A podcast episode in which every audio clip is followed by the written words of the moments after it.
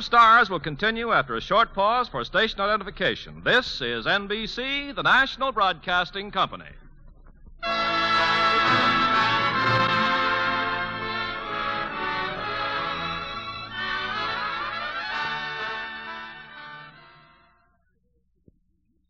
WNBC, New York, pioneer station of the National Broadcasting Company. It's 4 p.m. Eastern Time on November 25th, 1948. Elgin Watch's annual Thanksgiving Day special is on the air from NBC's KFI in Hollywood. Don Ameche is the MC. Ken Carpenter is announcing. This November, radio ratings are robust.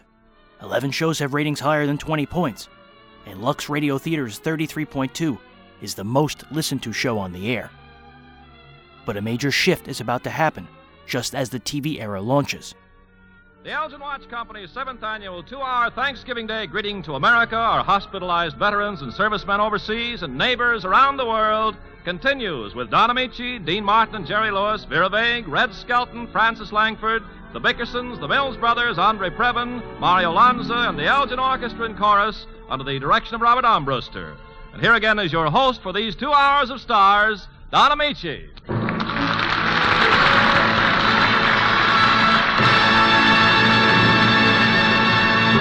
Once again, may I say to those of you who have just joined us, Happy Thanksgiving and welcome to Two Hours of Stars. This is the seventh straight year the Elgin Watch Company and the Elgin Jewelers have invited your favorite stars to join us in our holiday open house.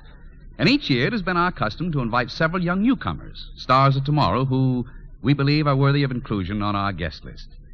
Just such a newcomer is that tall, tan, good looking young fellow who's been attracting attention as the saner half of a nightclub combination known as Dean Martin and Jerry Lewis. Elgin presents Dean Martin.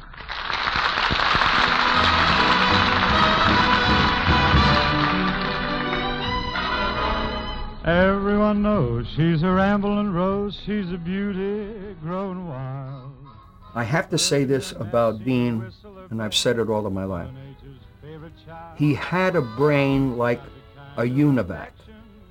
He would soak up what you're telling him, and he was incapable of forgetting it. I said to him, if you just sing, gee, would I'd love to see that old gang of mine, my old gang of mine, I'll put on a busboy's jacket. I'll come out with my hair. My hair was like up to here. I looked like Ann Miller. I had such a head of hair. Anyone knows you can train a rose to be a clinging vine. So I've got this hair, right? And I put it in my face and part it with grease. And I've got the napkin, and Dean is singing that old gang of mine. And I'm doing goodbye forever. And I start to cry. That turned into a marvelous bit. She's got a kind of affection that just whines. But Dean was impeccable. His natural sense of time was like nothing I'd ever seen in my life. He almost knew where I was going when I started. He almost knew when to pull back and when to go get me. In that first night, I was feeling it. Anyone knows you can train a rose to be a clinging vine. So from this day hence there be a picket fence round that rambling rose of mine.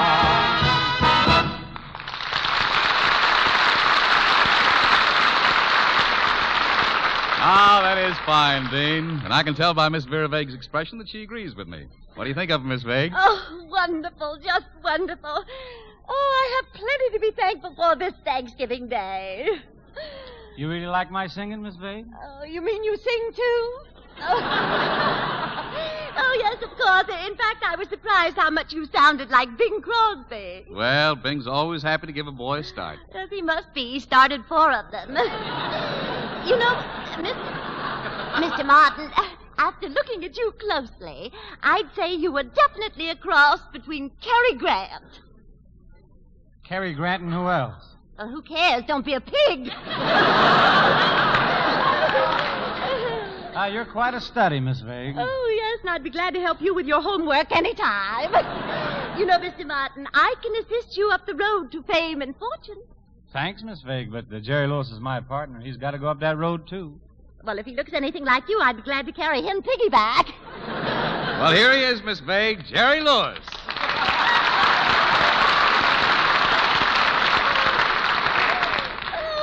Dean, what's going on here? I've never seen Oh, so Mr. many. Mr. Lewis, Mr. Lewis, I've heard so much about you. I feel I've already met you. well, don't just stand there looking at me. Say something. Are you for real? Jerry may seem a little strange at first, Miss Vague, but he's really very clever. He and Dean were on Bob Hope's program Tuesday night, and Hal Wallis is starring them in the picture My Friend Irma. Yes, I'm really lovely. You know, of course, they want me back at Slapsy Maxie.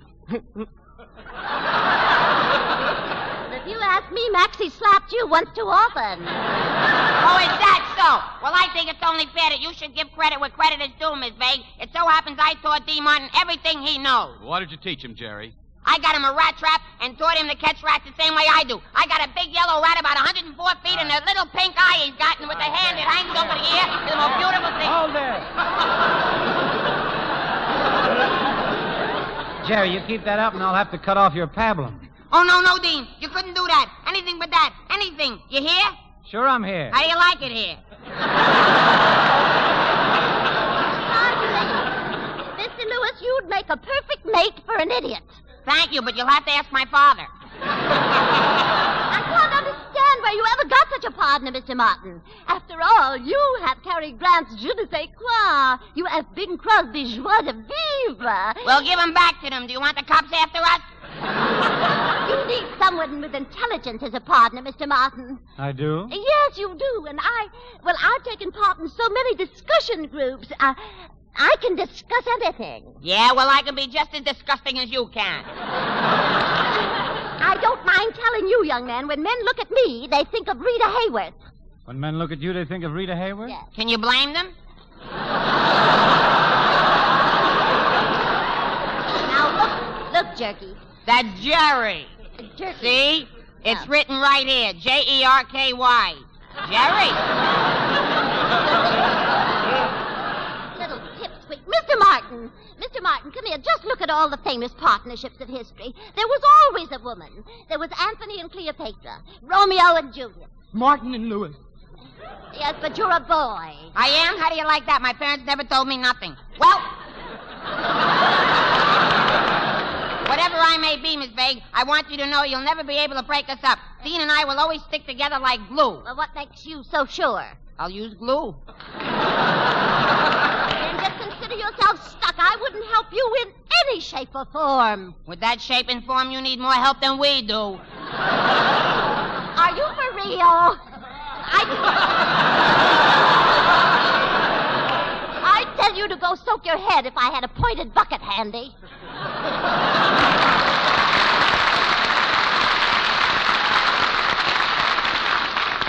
Now, see what you did, Jerry? Miss Vague left covered with confusion. So what? She looks better with a cover. You. You told me she was a slick chick. She's no slick chick. What is she? She's a plump rump. Look at the way she talked to me. Stop. Do you think I'm an imbecile?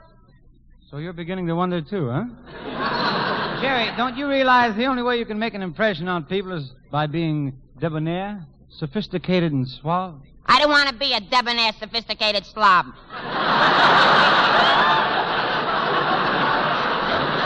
Jerry, the trouble with you is you're too sure of yourself. You're conceited.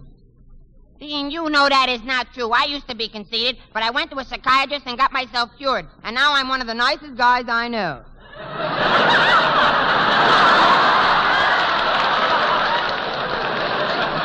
You, um, you went to a psychiatrist? Yes, he said I was the mousy type, so I showed him my rats. He got down on the floor at me and saw a little blue one that had the ear that hung over the uh. eye. He had a busted claw, but you should see the way he went.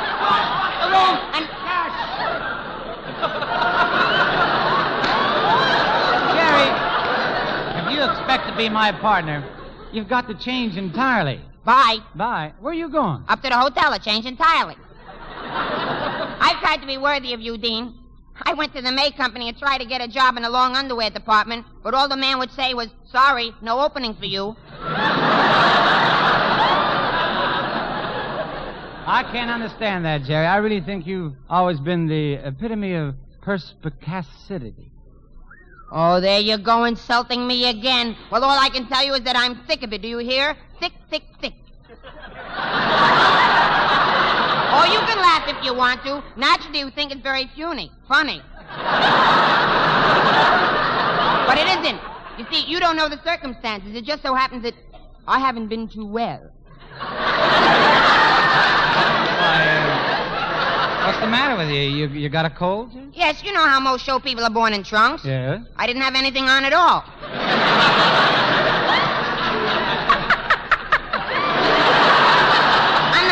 For myself when I object to your insults, Dean. I'm thinking of my sister. You don't know how my sister suffers. If I were your brother, I wouldn't feel so good either. You know, I haven't been trying to insult you, Jerry. I'm your friend. We've been pals together, standing side by side, hand in hand. You're right, Dean. When we walk hand in hand, the world becomes a wonderland. It's magic. You sigh, the song begins. You speak, and I hear violins. It's magic. How else can I explain those rainbows when there is no rain? It's magic.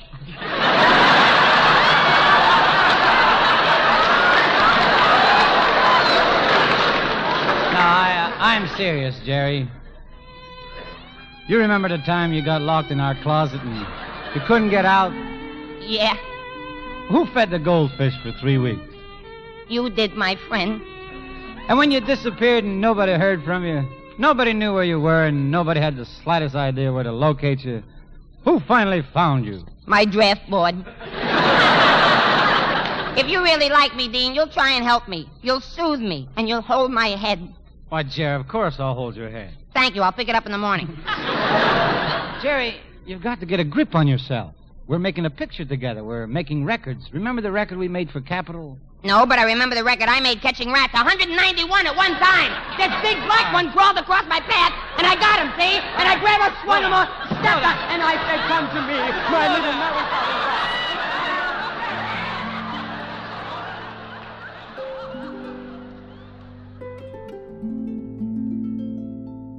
Instead of a big, ugly glass picture tube, you saw the performers in your own mind.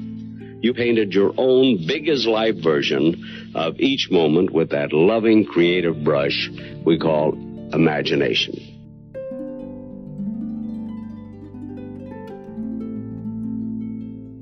In 1948, comedian Jack Benny organized his activities into a corporation. At the time, American individuals were taxed 77% on all income over $70,000. Benny's hope was to secure a deal with NBC for his company so that he could be taxed under capital gains laws at 25%. NBC's parent company was the Radio Corporation of America. Their head, David Sarnoff, refused. Amos and Andy were the first to secure such a deal. They jumped to CBS in October of 1948. Then, Lew Wasserman and Taft Schreiber, president and VP of the Music Corporation of America, called head of CBS William Paley to see if he was interested in a similar deal for Jack Benny. Lucky nobody was hurt. In November, David Sarnoff got word and sent NBC president Niles Trammell to California with orders to keep Benny at NBC. But Sarnoff refused to be there. In fact, he'd never even met Benny. William Paley flew to LA to meet Benny in person, agreeing for CBS to buy his corporation for $2.26 million. NBC responded by doubling their offer. However, Lew Wasserman again intervened, obtained the NBC contract, changed every mention of NBC to CBS, and reoffered the deal to Benny, who then signed it. Although Benny was signed, Paley next had to convince Benny's sponsor, American Tobacco, to make the move. He did so by guaranteeing that CBS would pay the cigarette giant $3,000 per week for every ratings point lost after the migration. Floored that Paley would offer this, all parties agreed immediately. On Thanksgiving in 1948, William Paley had plenty to be thankful for. While Jack Benny was appearing on NBC for this Elgin special, CBS announced on their evening news that the Jack Benny program would be jumping to CBS. When asked that evening by the United Press, Benny declined to comment. It touched off a firestorm between the two networks. NBC claimed any such deal was unlawful.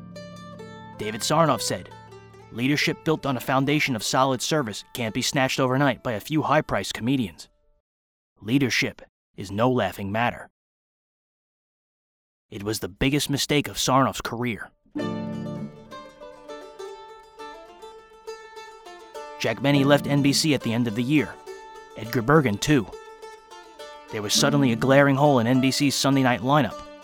Between Benny and Bergen, NBC would need to replace roughly 45 million listeners come January. In 1949, Burns and Allen and Bing Crosby followed to CBS. NBC's desperation created major opportunities. Among those to benefit were a comedic duo who'd been selling out nightclubs all over the country. Their names were Dean Martin and Jerry Lewis.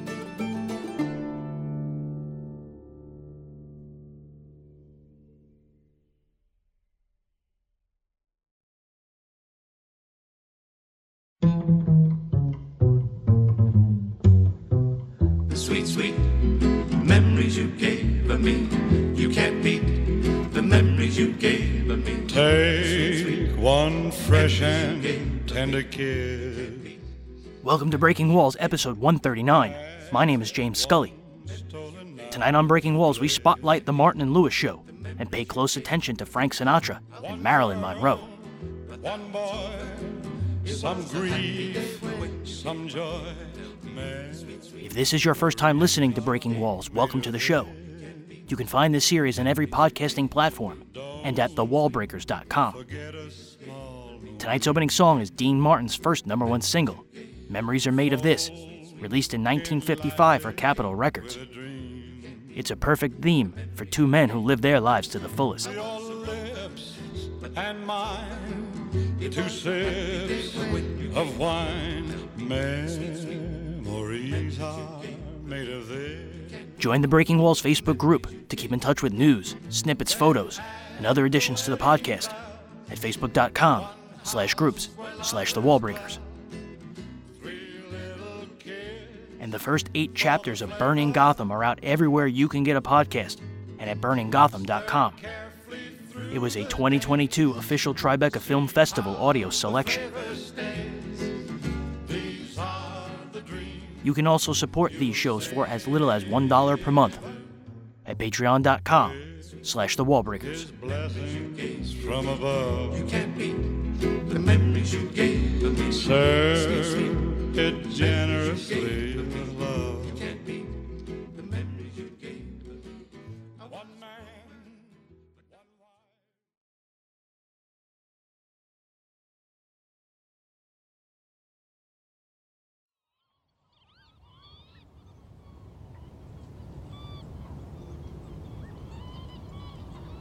Oh, say, boys. Now what? I forgot to tell you. Uh, there was quite a bit of excitement today. An airplane flew over Hollywood and started skywriting.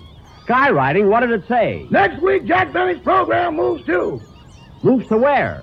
Moves to where? I don't know. NBC's anti-aircraft shot him down.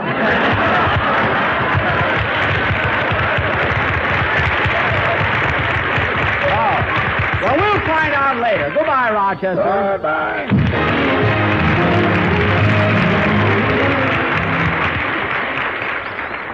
Ladies and gentlemen, next week we'll be with you again at the same time with the same cast on another network. However, I want to take this opportunity of thanking everyone connected with NBC for a very pleasant association. And I also want to wish everybody a very happy New Year.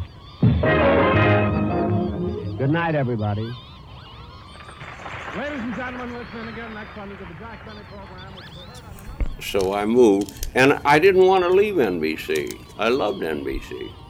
But I had to make some kind of a deal where I could make some money because here I was getting a terrific salary and was all salary. And I couldn't make a deal for a company. Well, I wouldn't care if I got a million dollars a week. That wouldn't do me any good. What good would that be? With income Be tax, tax, right, Sure. right. So the ones that made me the deal and came right through with it quick was CBS. Then, of course, when NBC realized I was going to go, then they were willing to make the deal. But I didn't want to play one against the other, so I merely took CBS. Well, CBS had uh, generally rated NBC at that time, didn't they, with these uh, No, NBC. NBC was yeah. Once I got on, but NBC was really the first network. Then when I moved over, a lot of shows moved over. Mm-hmm. So that made really CBS come up on top. Yeah. they I made the million CBS by that move, which I didn't know or didn't think, you know. Network radio opened 1949 fresh off its 14th consecutive year of record earnings. Total network revenue exceeded $210 million, and total national radio revenue was more than 560 million. Adjusted for inflation, that's more than $7 billion today. It was this record revenue that launched the TV era. There were now nearly 1 million TV homes, up almost 450% from 1947. 33 new TV stations took to the air in 1948. Another 49 would launch in 1949. At 7:05 p.m. Eastern Time on Sunday, January 2nd, Jack Benny took to the air with his usual program, except that he was now airing over CBS instead of NBC.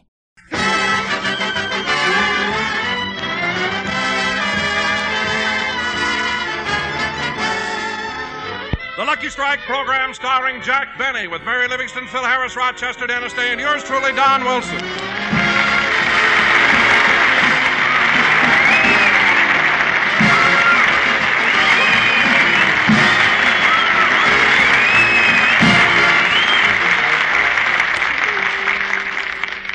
Ladies and gentlemen, today marks Jack Benny's first program on the Columbia Broadcasting System.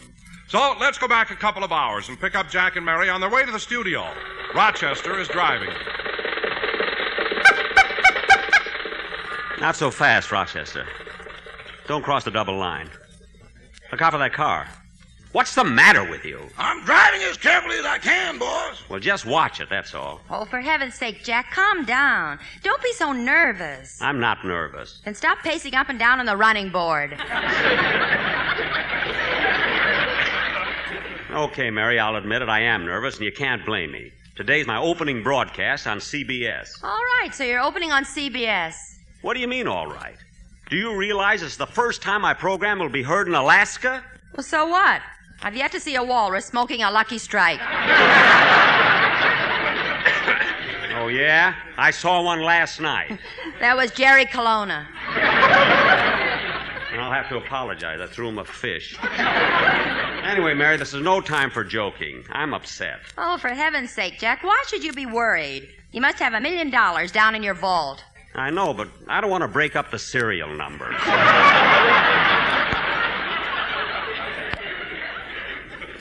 I mean, Mary, stop asking me questions, will you? I'm in a... Rochester, I don't want to have an accident on the way to the studio. Now, slow down. I'm only going 12 miles an hour. Don't give me that. What does it say on the speedometer? Made in 1899. When William Paley told sponsor American Tobacco he'd pay $3,000 per week for every ratings point lost after the migration, it signaled that Paley was intent on not just equaling Benny's audience on NBC, but growing it. In December of 1948, Benny's last month on NBC, his program rating was 25.8. His first episode rating for CBS, 28.3. It was the most listened to program in the U.S. and left NBC wondering what to do next. The NBC Theater presents.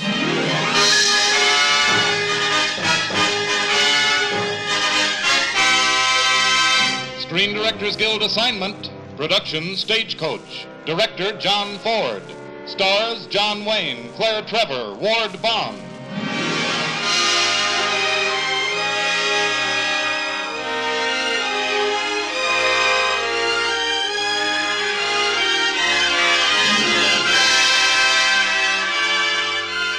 This is the Screen Directors Guild production of the United Artists Motion Picture Classic Stagecoach, starring John Wayne, Claire Trevor, and Ward Bond, and introducing the director of the film, John Ford.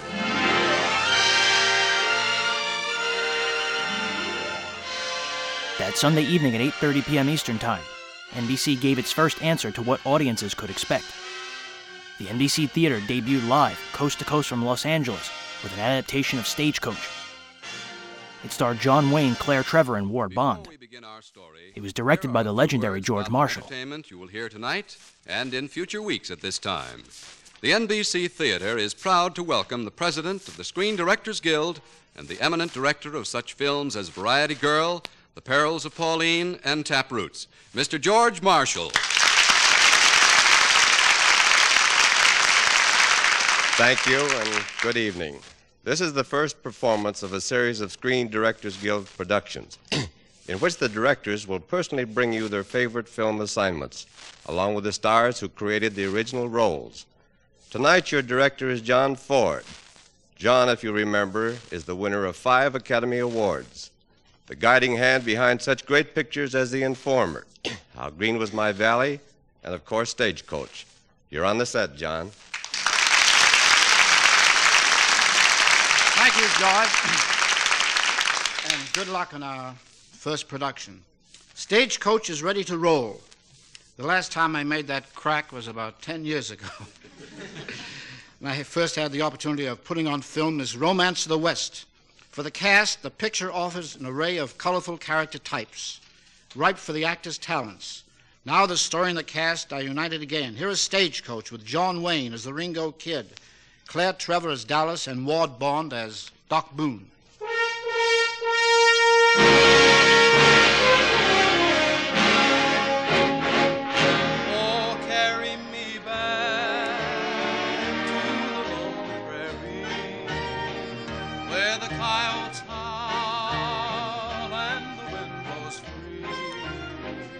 In 1885, the stagecoach was the only means of travel on the American frontier. And in those days, no name struck more dread into the hearts of travelers than Geronimo, leader of the warlike Apaches.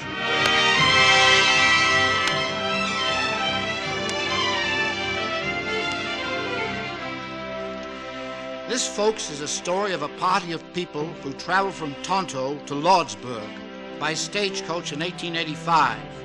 It's a story still told by the Indians.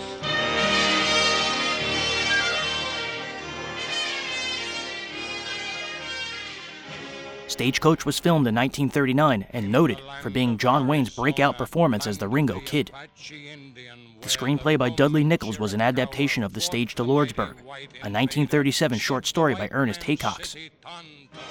The film follows a group of strangers riding in 1880 through the dangerous Apache territory. Among them are Dallas, a prostitute, the alcoholic Doc Boone, pregnant Lucy Mallory, and whiskey salesman Samuel Peacock.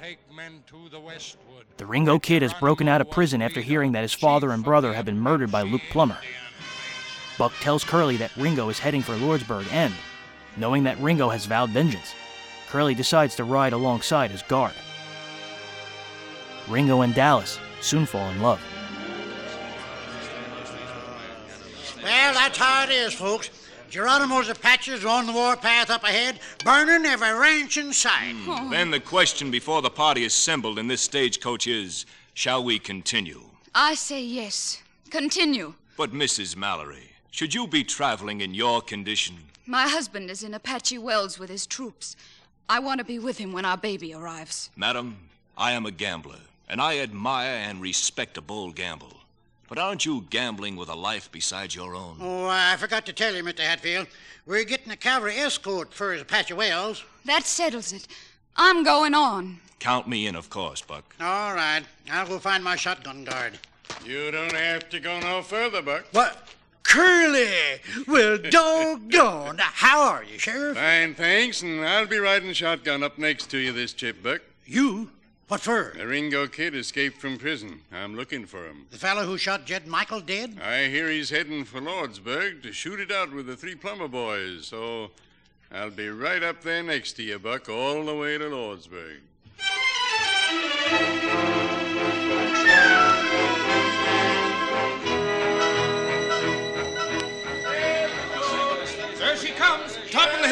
There comes the stagecoach. Better stand back a bit, Doc. Yeah, stand stand out of the road there, Dallas girl. Thanks, Doc. Hail the stage-brush chariot. Doc, Doc, why do I have to leave town? Because because all these women here say I have to. I don't want to go to Lordsburg. No more do I, Dallas. But you are a lady somewhat too hospitable to gentlemen. And I am a doctor somewhat too hospitable to spirits. We girl are the dregs of Tonto. They send us from their midst. Come, Dallas, be a glorified drink like me. Hi there, Buck. You have acquired two more eager passengers. The engines are rising, Doc. I thank them for that mark of respect. Tell them they may be seated now. Enter, Dallas. Thanks, Doc. Take your place beside the other lady. Then forward. On to Lordsburg.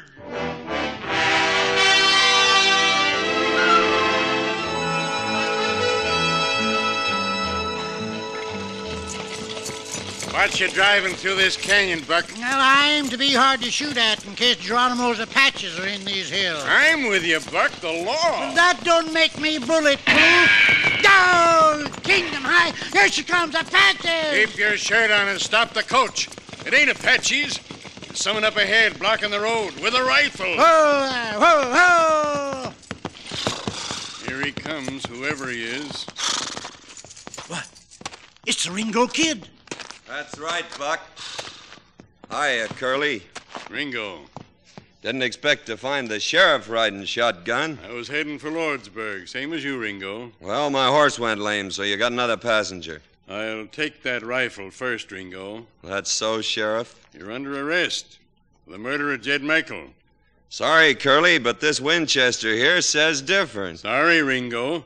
But if you'll look back up the road a piece, you'll see our escort of United States Cavalry coming up. Oh. I'll take that rifle now, Ringo. Sure, Sheriff. But you better hold on to it. You may need it before we get to Lordsburg. Thanks. You can get into the coach now. Much obliged, Sheriff.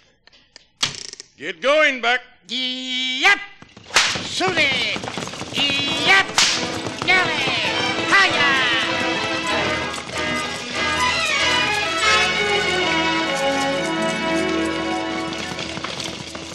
So you're the famous Ringo Kid, huh? My friends call me Ringo. Right name's Henry. Hmm, Henry? Why, I remember you.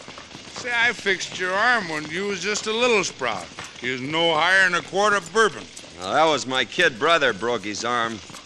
You did a good job, too, Doc, even if you was drunk. Well, thank you, son. How's your brother now? He was murdered. Oh, no. Him and my dad. By the three Plummer boys. Well, good luck when you get to Lordsburg, son. Thanks, Doc. Mrs. Mallory, you're tired. Would you like to rest your head on my shoulder? No, thank you. Mr. Hatfield, would you mind if I sat over on your side of the coach? Not at all, ma'am. Excuse me. Yes, of course. Right here, Mrs. Mallory. Thank you, Mr. Hatfield. Hmm. I must have the plague, huh, Dallas? You? Oh, no, it's not you.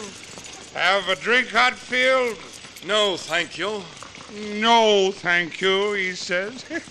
Have a drink, Doc? Yes, thank you. You're not going to move away from me, are you?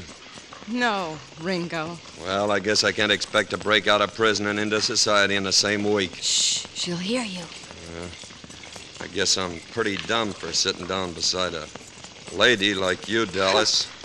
Lady. Thanks for not moving. Oh, don't, don't, please. Why are you looking at me like that? Ain't I seen you someplace before? No. NBC theater creator Don W. Sharp believed writing was the most important factor in a radio show. Claire Trevor was both a film and radio veteran. She carries this opening broadcast. The sound effects were excellent, and Henry Russell's orchestral arrangement was lush. I can't. Out of ammunition. Why have Buck and Curly stopped firing outside? Buck's hit. Curly's empty, too. This looks like it. No, no! I have only three bullets left. That's enough. Indians won't get you or Mrs. Mallory or the baby. No. No, they won't. Listen! Get out! No, listen! It's a bugle! Listen! It's the cavalry from Lordsburg! The Apaches are breaking! They're running away! Glory, glory! How's Hatfield? Dead. Glory, glory.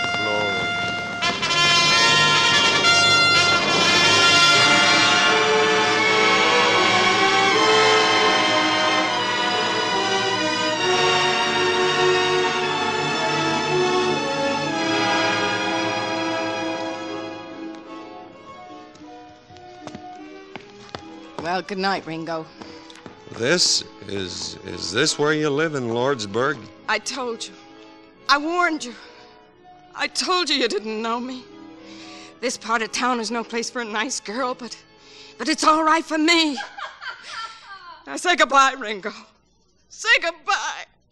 I asked you to marry me, didn't I? I'll never forget you asked me. Now go on back and wait for me in the stagecoach. Where are you going? Business with the Plummer boys. I'll just take a slow walk down Main Street and see what happens.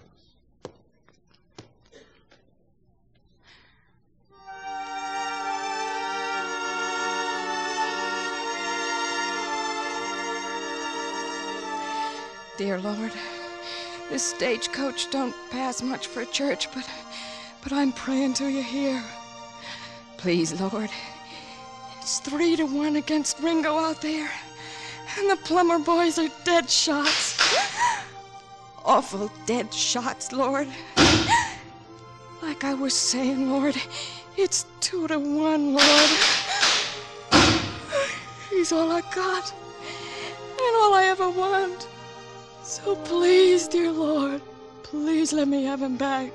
Please, please, please. Oh, carry me back to the lone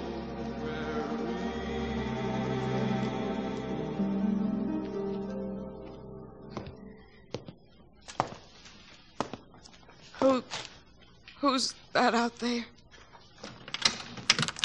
Ringo! Yeah. You heard? No. I prayed for you. I prayed. You did good. Let's get out of here then. Escape. Don't have to anymore. Before he cased in, Luke Plummer confessed he killed Jed Michael. Yeah. You're free? Yeah. And they didn't even hurt you? Dead shots like the Plummer boys? Deadest dead shots you ever saw. Oh, Ringo. Ringo. Dallas, what are you crying for? Nothing's happened.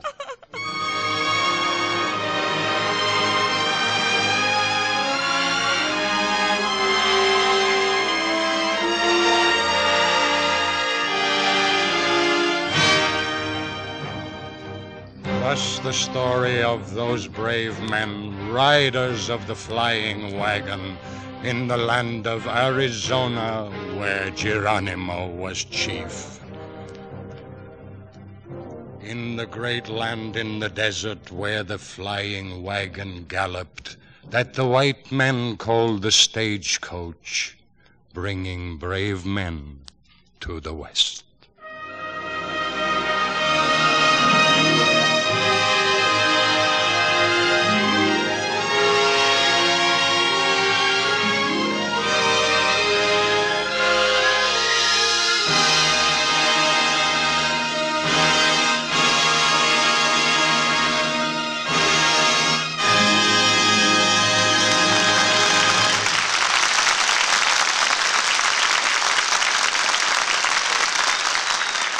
Our stars will return in just a moment. The NBC Theater has presented the Screen Directors Guild production of Stagecoach, starring John Wayne, Claire Trevor, and Ward Bond, and introduced by John Ford. In the weeks to come, the Screen Directors Guild will bring you Douglas Fairbanks. The program was meant to rival CBS's Lux Radio Theater.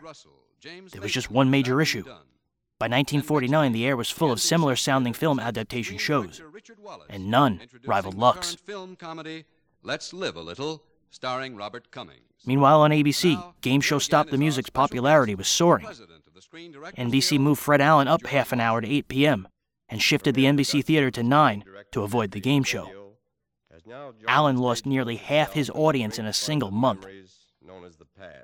By March, Stop the Music's rating would reach 17.6, while Allen's fell to 9.4, and Sam Spade's fell to 11.3 on CBS.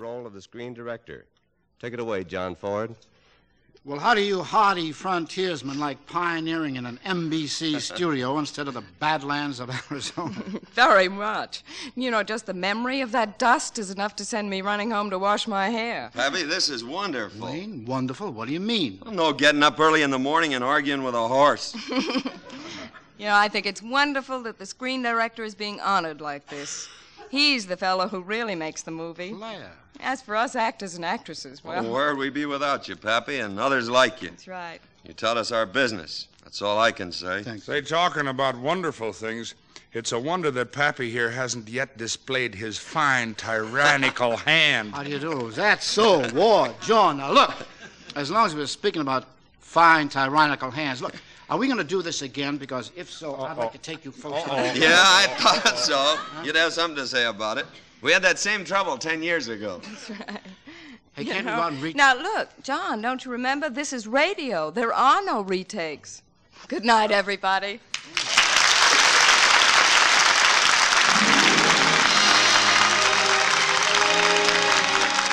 Our thanks to our stars, John Wayne, Claire Trevor, and Ward Bond, and to screen directors George Marshall and John Ford. Also heard were Barbara Fuller, Peter Leeds, Horace Murphy, Norman Field, Dan Riss, Ken Carson, and Eddie Fields. Tonight's story was adapted by Milton Geiger, and original music was composed and conducted by Henry Russell. Production was under the supervision of Howard Wiley. Your announcer, Frank Barton. John Wayne can soon be seen in John Ford's Argosy production, Three Godfathers, and Claire Trevor appears in the soon to be released Amusement Enterprises picture, The Lucky Stiff. Ward Bond is currently appearing in the Victor Fleming production, Joan of Arc. Listen again next week when the NBC Theater presents Screen Directors Guild assignment. Production Let's Live a Little. Director Richard Wallace. Star Robert Cummings.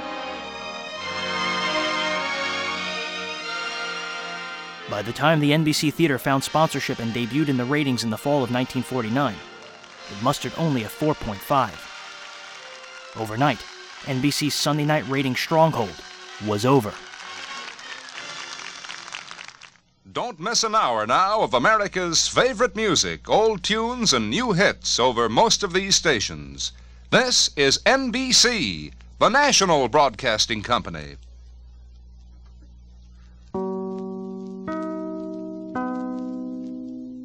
For more information on the CBS talent raids and what NBC did after, tune into Breaking Walls episodes 108 through 112.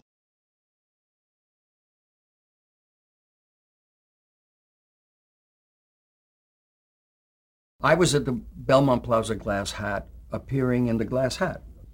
It's so funny. Frank Sinatra's mother adored me. She loved what I did in my act and adored me. And she just told me every night.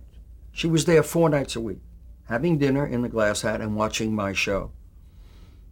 She said, I'm going to bring my son in. He's going to love you. I don't know who her son is. And Frank hadn't really hit yet. I'm talking about 42, I think. Yeah, I was 16 at the Glass Hat. And I meet Dean, who was on WMCA sustaining 15 minutes every day, five days a week.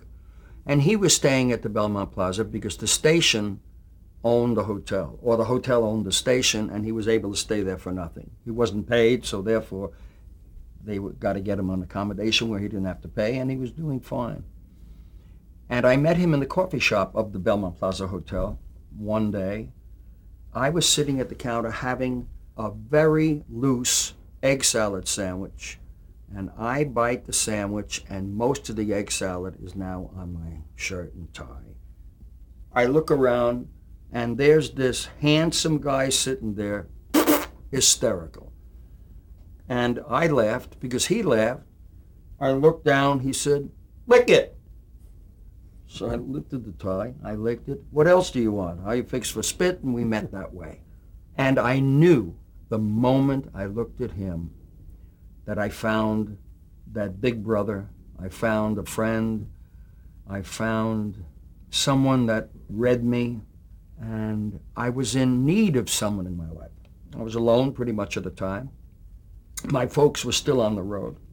I wasn't married yet. So for two years, Dean and I are running into one another because they picked up my contract at the Glass Hat. I went in for two weeks and stayed 66, and I was able to put my money away. And I was making a lot of money there, hundred and a half a week, net, with a room. And I was in heaven. Jerry Lewis was born Jerome Joseph Levitch on March 16, 1926, in Newark, New Jersey. His father was a vaudevillian, and his mother was a pianist for WOR. By 15, Lewis had developed a record act, miming lyrics to songs while a phonograph played off stage. To supplement his income, he worked as a soda jerk at the Paramount Theater while he honed his act. In 1943, Lewis met singer Dino Paul Crosetti. They became friends. Sinatra opened at what was the Rio Bamba. He got sick, and they called Dean to replace him. Well, it was a great break for Dean, and he went in to the Rio Bamba, substituted for Frank. I don't remember if it was two nights or three nights. Frank was out with a really bad strep throat. He did terrific, but nothing happened from that. And I was so disappointed. But you know, when people buy a ticket to see Frank Sinatra and he's not there, they tend to be a little less appreciative. And when I say he did great, I'd have been a nervous wreck. And when Dean was nervous, you would never be able to tell. And I was really disappointed nothing came from it. And then he was back on radio.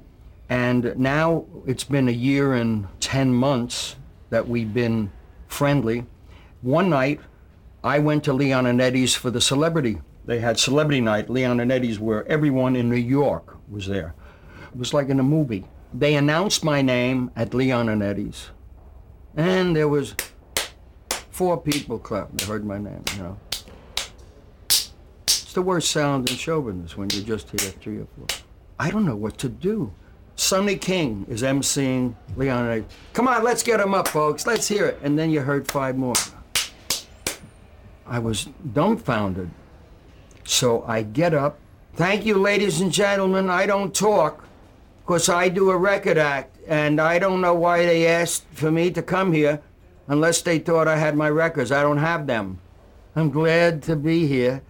It's nice everyone is glad.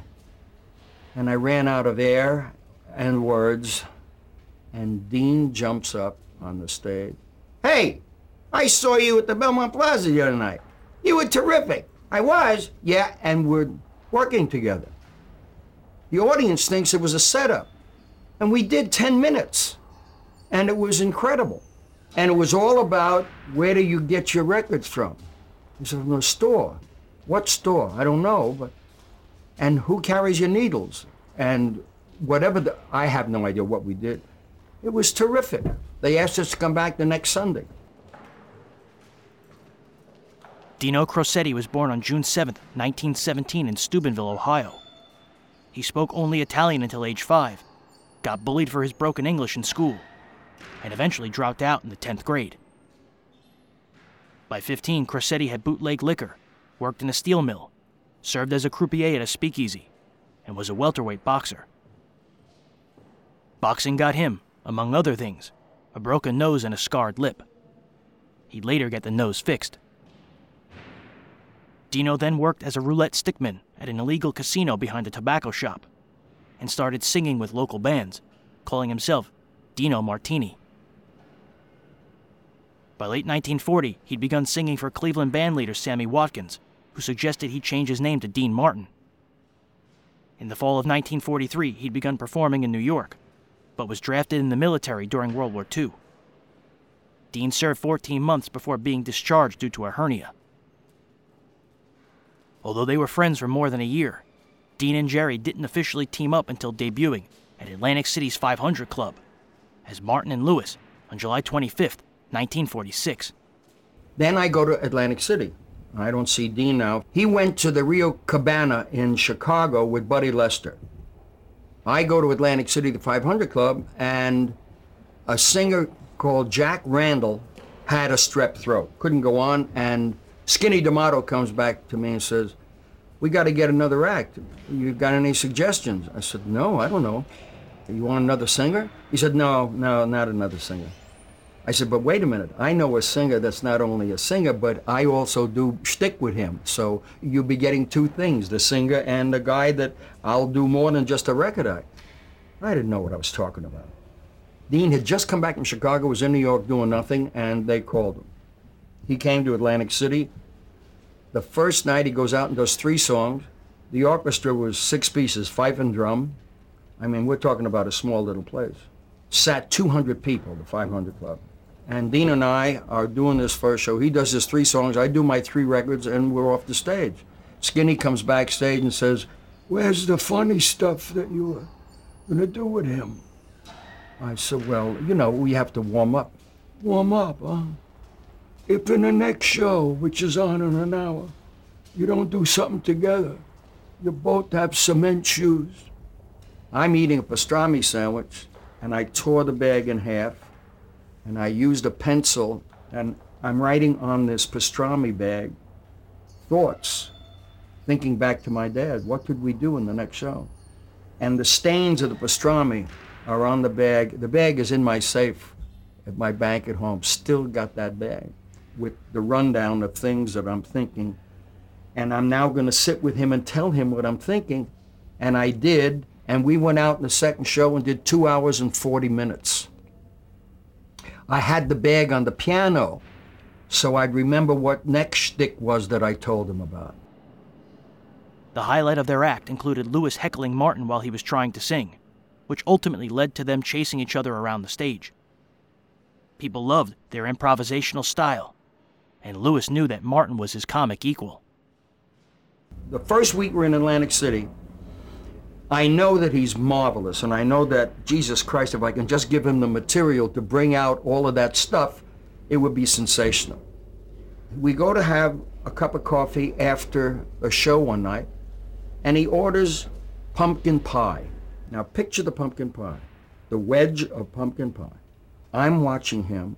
He takes the fork and cuts it like you do the edge of the pie, but he leaves the little piece there and sticks his fork in the largest part of the pie and sticks it up to his nose and is licking what's now dripping all over his face. And I thought I would have a hemorrhage from laughing. It was the most brilliant, most marvelous physical, because he put his napkin on his lap. He took the fork, and he's building and getting my attention.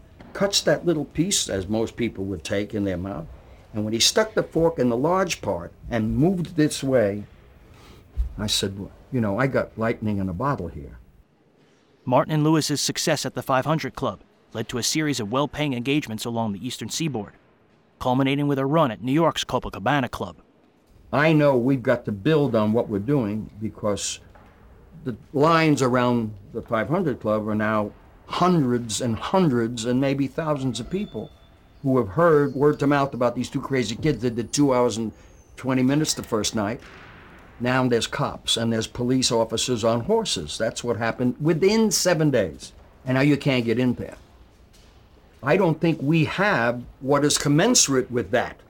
I think what we have is is a little lightning in the bottle, but I was a stickler on getting things nailed and locked in place because I knew from my dad that if you did that, you could break out and always come back to what you have locked in place. So I was writing every night, every single night, and then I'd have to catch him coming off the golf course, and that would be like four in the afternoon, and I'm sitting in my car waiting for him at the country club to drive him home and tell him this shtick I just wrote. We did it that night and did it the next show. And that night I'd write and we would put it in the next night. By the time we finished at the 500 Club, we had seven hours of material and all in order. But we broke away from it. And it was, I mean, we were getting, he was getting 100 and a half a week. I was getting 175 because I did comedy, so I got $25 more. In less than six months, we were getting 6,000 a week. In the first year, we were up to 20,000 at the Capitol Theater and 30,000 at the Copa. So it happened very, very quickly. But I had never, ever seen what looked like this quiet, laid back man put that brain into first gear on the stage. Almost overnight, the two were the biggest smash hit in clubs across the country.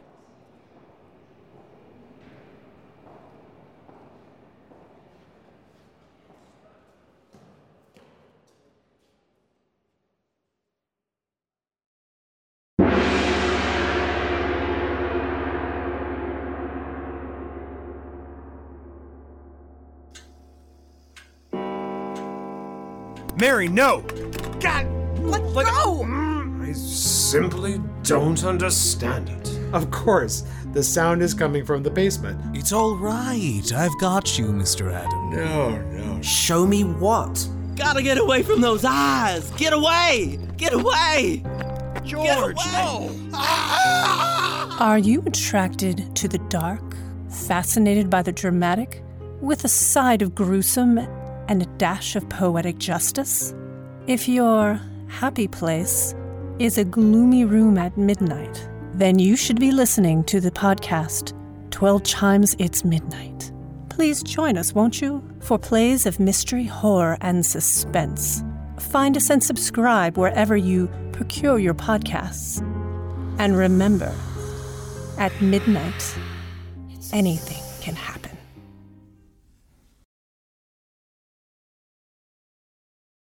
Say, uh, Jerry, how did you and Dean get together originally? We started in Atlantic City six years ago. I was doing a single, and they wanted another act, and I recommended Dean because he was my pal, and he was a big hit, and we wound up doing a double. We still don't know how it worked, but we're on radio this fall for Chesterfield again, and we're doing a big show. Do you ever have any trouble with the other members of the cast? Oh, we fool around a lot, but nothing I can put my finger on. Say, uh, Jerry, all of us out here saw you on the Bob Hope Bing Crosby uh, Olympic marathon. Was that a lot of work? There was no work. We both went on cold. We didn't plan on being on the show until the day of the show. There was no rehearsing. We went on cold and did whatever we felt like. You mean you did that whole thing without a script then? The whole thing was ad lib. You know, it looked at one time as though you were about to pull off Crosby's toupee. Is that right? If he stood there, I'd have pulled it off. you know, uh, we know that uh, all of those little uh, sketches that you use and those little odd bits aren't written. What's your secret for being able to throw in all of that spontaneous humor? Well, we don't know. We just thank the good Lord that He gave us the ability to uh, be able to uh, throw in all that stuff. It Well, you certainly do a miraculous job of it. Well, thank you very much, Dean. We've certainly enjoyed having you with us.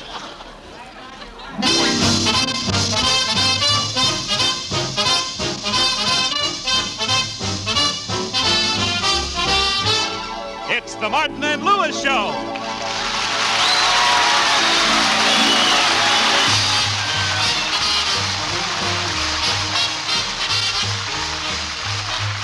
The National Broadcasting Company brings you transcribed the new Martin and Lewis Show. Our guest tonight, Bob Hope.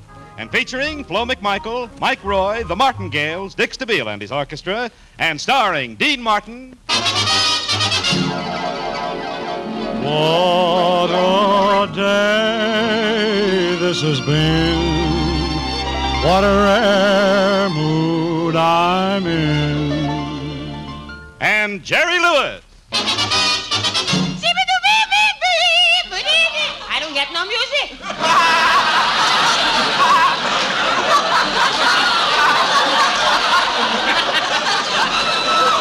Well, Jerry, I- I'm the singer on the show, and you're the comedian. Remember that? And uh, so stay in your place, will you? What do you want to stop pushing me around for? The show is hardly even started, and already you're trying to be the big man. Go ahead, kick me. Step on me. Wipe your feet on me. You're always poking fun at me. Oh, Jerry, stop. I don't poke any fun at you. Think of all the times I've defended you. You defended me. Of course, many times. You're so ungrateful. Ungrateful. What did you ever do for me? Give me a for instance. I'll gratitude you.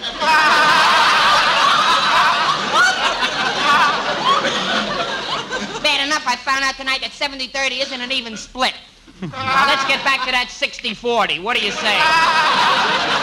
Okay, sure, Jerry. Whatever you say, pal. If you want 60 40, you get it. Now, is it all right if I go ahead and sing a song? You don't mind to give me the 60-40? No, it's all Just right. like this, you said, and It's easy. not even a was. Oh. Go ahead, sing three, four notes.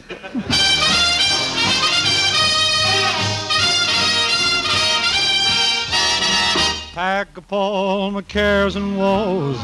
Here I go while I'm singing low. Bye, bye, blackbird. As part of NBC's programming development, $1.5 million was allocated towards new shows. The network's first major signing was Dean Martin and Jerry Lewis. In August of 1948, they made their Hollywood debut at Slapsy Maxie's. They were soon guest starring on Milton Berle's TV show, and other comedians thought their elegant appearance groundbreaking. On December 22nd, the duo recorded an audition with Bob Hope. Hope recorded a new set with Martin and Lewis on March 24, 1949. Things quickly fell apart as the trio couldn't help but ad lib.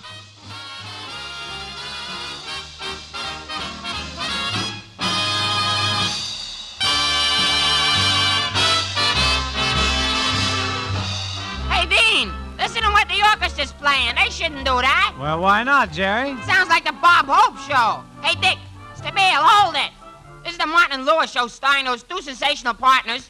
Bob Hope and Swan Soup. Thank you.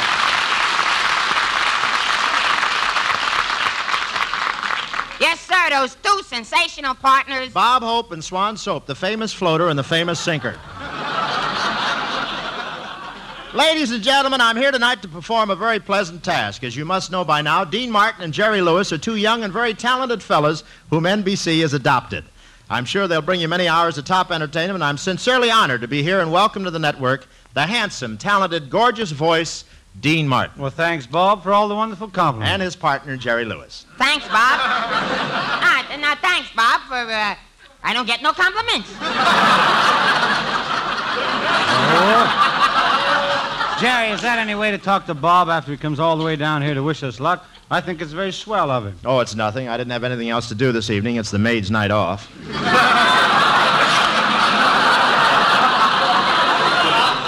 But I know how it is when you're starting a new show. It seems like only yesterday that I was worrying about my radio program. In fact, it was only yesterday.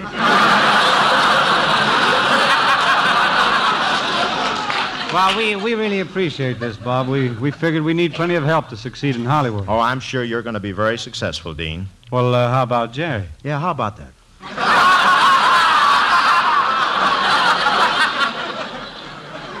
oh, come on, Mr. Hope. Stop making with the jokes like that. You promised you'd make us seem funny. Well, don't worry about it, Jerry. No comedian's ever going to top that top of yours. Tell me, who does your hair? Are you Bangy? Nobody does it. I just get out of bed, and if I can't see anything, I know my hair is combed.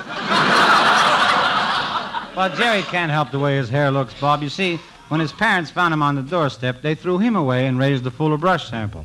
Well, that's hair, huh? He, he looks like the boy with a green Brillo. What's the matter with my hair? It's hair, ain't it? Are you asking or telling? I'm wondering.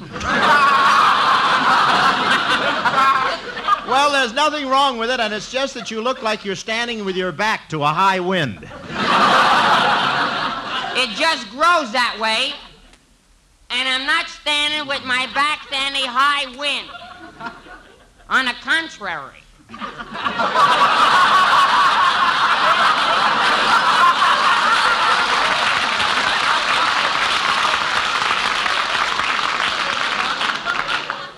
Look, Bebop.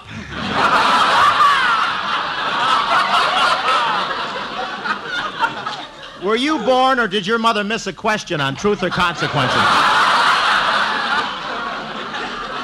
Listen, what's wrong with it if I happen to like my hair rather short? Rather short. What does the barber use, scissors or sandpaper? Oh, the barber uses scissors, but he works from the inside. And he, and he sings too, you know. Can I go now? Yeah, anytime. That's all we can get with that. Go, it's all right. Well, it just so happens I have to keep my ass short, Mr. Hope. Every time I let it get any longer than this, my knees buckle. it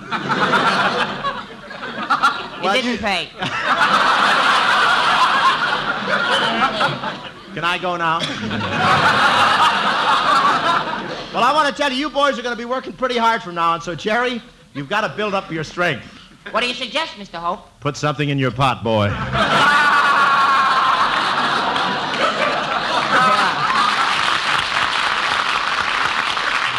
Oh, Jerry will fill out when he gets a little older, Bob. You know, he's not as old as some comedians.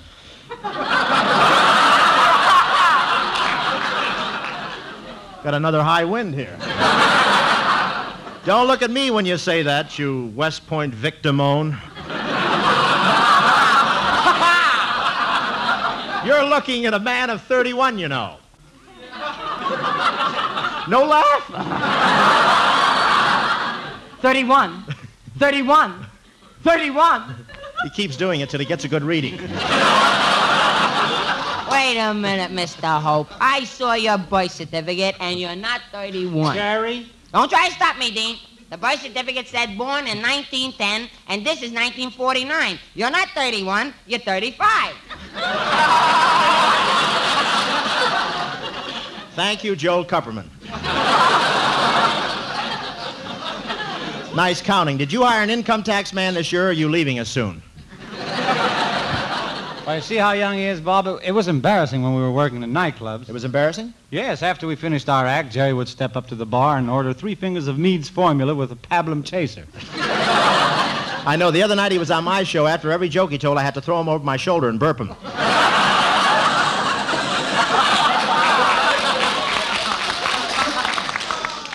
Now listen, you two. it's all right for you to stand there and vituperate my adolescence.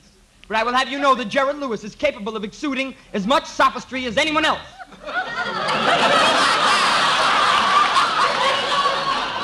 Jerry, Yes? your safety pin is unfastened again. Yeah, and you can see the inside of your head.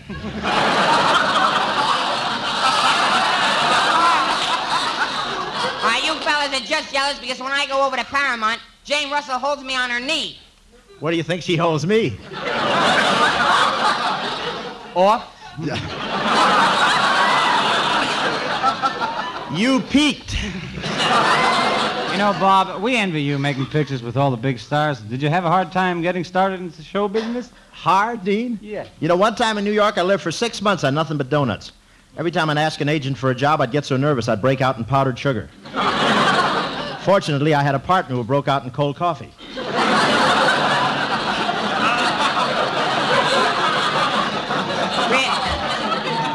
Re- Bob, we'll always remember one thing, though. You were so wonderful to us when we first came to Paramount, when we were poor and hungry. Why, we couldn't even afford to split one of those 50 cent box lunches. Oh, it was nothing. Nothing. You call it nothing making us a special one for a quarter?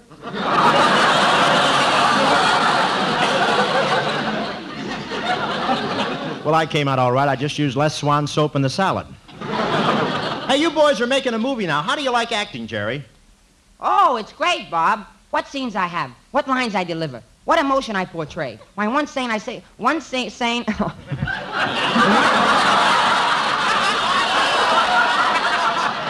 Start over. It's tape.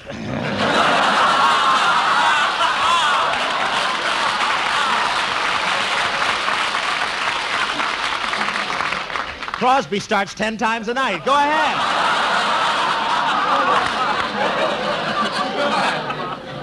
I better hurry. We'll be here till Christmas. All right. Why, yes.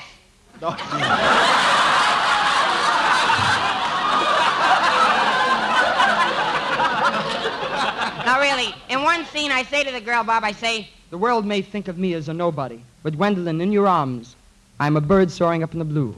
I am a flower pushing up my head through the soil. I'm a moth floating helplessly into your burning flame. boy, that's emoting, isn't it? How do you like that, Bob? Hello, Mort.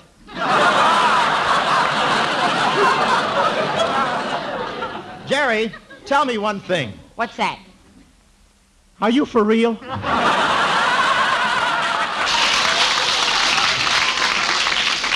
now you just wait a minute, Mr. Hope. That's my line. I don't care if you are Bob Hope. No comedian's supposed to steal another comedian's lines. Okay, Runt. What are you going to do about it? Hello, Mort.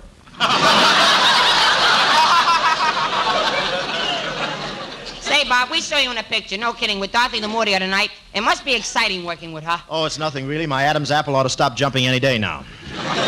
How about that scene where Dorothy was dancing the hula? She started out slowly, but when she shifted into second, wow. You should you should have seen the part they cut out. She was in overdrive.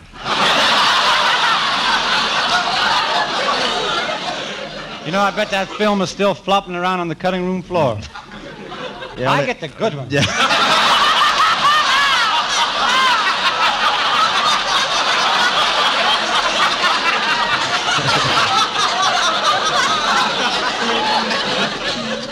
I had one that I thought was pretty good, but you ruined it right now. Would you mind trying your line once again? All right. You know, I bet the film is still flopping around on the cutting room floor. Yeah, only last week they finally beat it to death with a stick. Thank you very much. Say, by the way, fellas, I'm throwing a little reception for you guys tonight after your show. Oh, a reception for us? You hear that, Jerry? Yeah, can you get some girls, or is this too sudden? We'll be. Oh, step all over. It's nothing at all. just, just a little thing. Yeah, what? Would you mind? You're not exactly Saratan to me, you know.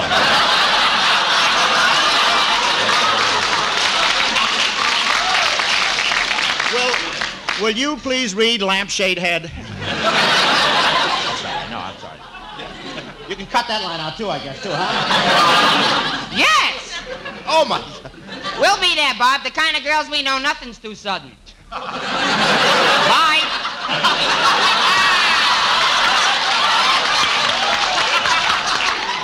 Wait, I'll get my hat and go with you. And another thing. And another thing, fellas, it's going to be a formal party. It's formal? Yeah, bring your own pool cue. it's really going to be a swell affair. Sounds good, Bob. Are you going to have champagne? I get a straight line, can't even Funny how those strange words came out all right, you know? I don't want you guys to get upset, but I don't like how well you're working together.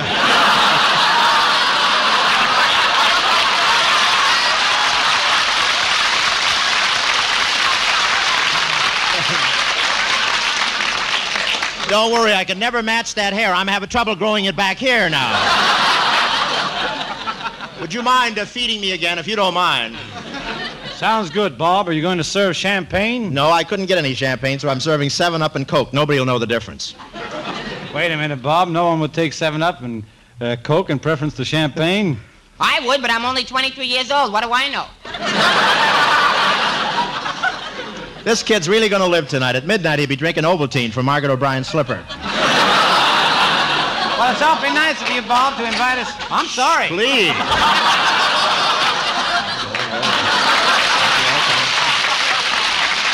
Well, I hope you folks are enjoying our career. NBC picked up the series, marketing the team as the next big sensation in radio. Their agent Abby Greshler negotiated a great deal with Paramount's Hal Wallis. The duo would receive $75,000 for films and were free to do one outside film a year, which they would co produce through their own York Productions. They also had complete control over their club radio and TV appearances, as well as their recording contracts.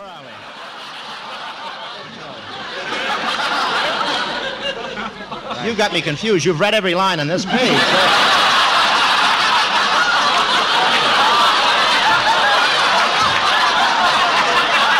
and, and, and after looking it over, you can have them.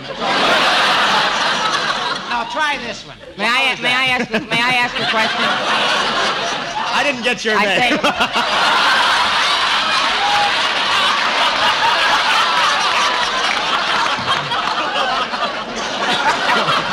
Why not? Why not? I'm helping to kill you too. You might as well.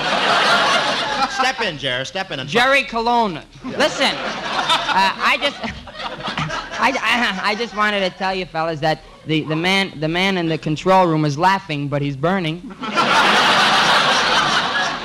We're very lucky if he's still with us, isn't he? In the lead up to the premiere of their radio show, Martin and Lewis appeared on the March of Dimes, the Chesterfield Supper Club, the Sealtest Variety Theater, and the Bob Hope Show.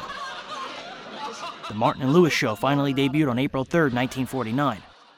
Their first guest was Lucille Ball. It had a similar script to the audition recorded with Bob Hope. And now I would like to present one of Hollywood's most glamorous stars, currently gracing your neighborhood screens in Sorrowful Jones, a charming actress who gracefully combines the talents of a leading lady and comedian. Now listen here, Dean Martin. Don't you say anything nice about me, you big bully, you you monster. I'll have you know that wait I'm a not minute, wait a minute. Why, you are Lucille Ball.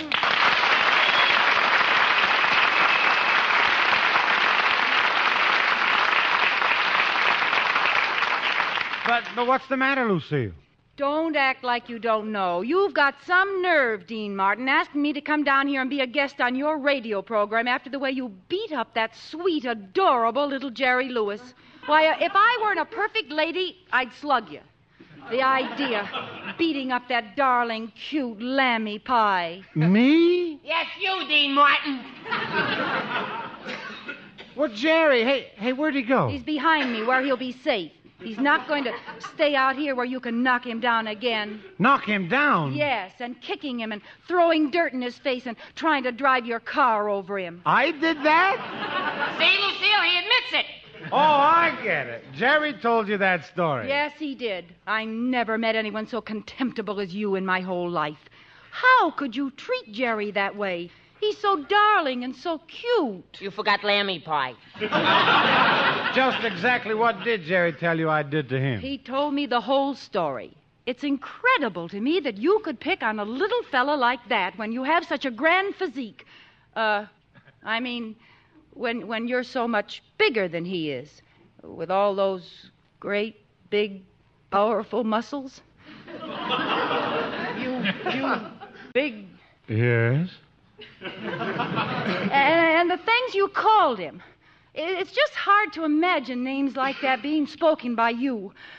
Why, you have that wonderful, soft, caressing voice. Yes. Lucille, hey, Lucille.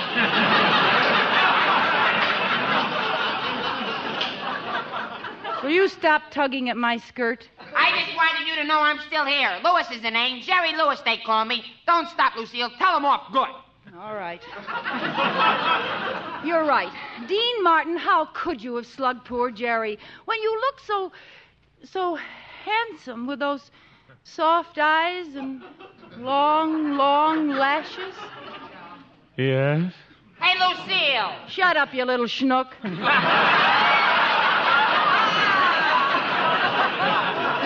Schnook. Me, Schnook. The idea of telling those awful fibs about this darling, cute lammy pie, Dean Martin. I ought to turn you over my knee and spank you. Ding, ding. Yes. Dean, are you going to stand there and let her talk to me like that? Yes. Ah, but really, he isn't bad at all, Lucille. In fact, he's a very nice guy. In fact, he's a wonderful guy. Why, Jerry's the important half of our act. He's the talent. Why, he's the one who gets all the laughs. He's the one the critics rave about. He's the one the people love. Oh, what a ham.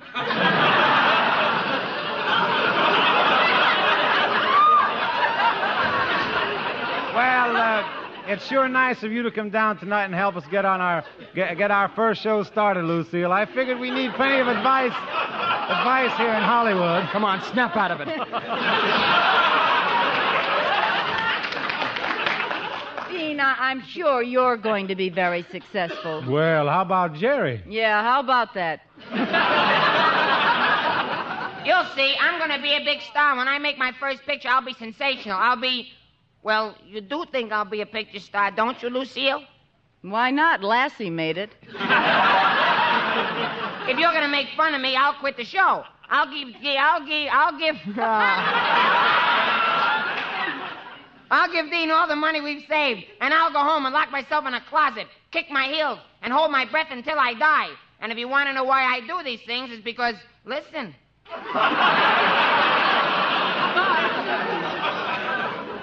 Well, don't get too desperate, Jerry. Look, I, I have planned a little party for you and Dean after the show. Uh, lots of important people will be there. Well, that's wonderful, Lucille. Well, the only thing, Dean, uh, does Jerry know how to act at a party? Do I know how to act at a party? Why, one time in the back room of a barber shop. Jerry! we- Hold it. You see what I mean? Miss Ball. Miss Ball, Mr. Martin. I would like to inform you that Gerald Lewis, when attempting a social event, attending a social event,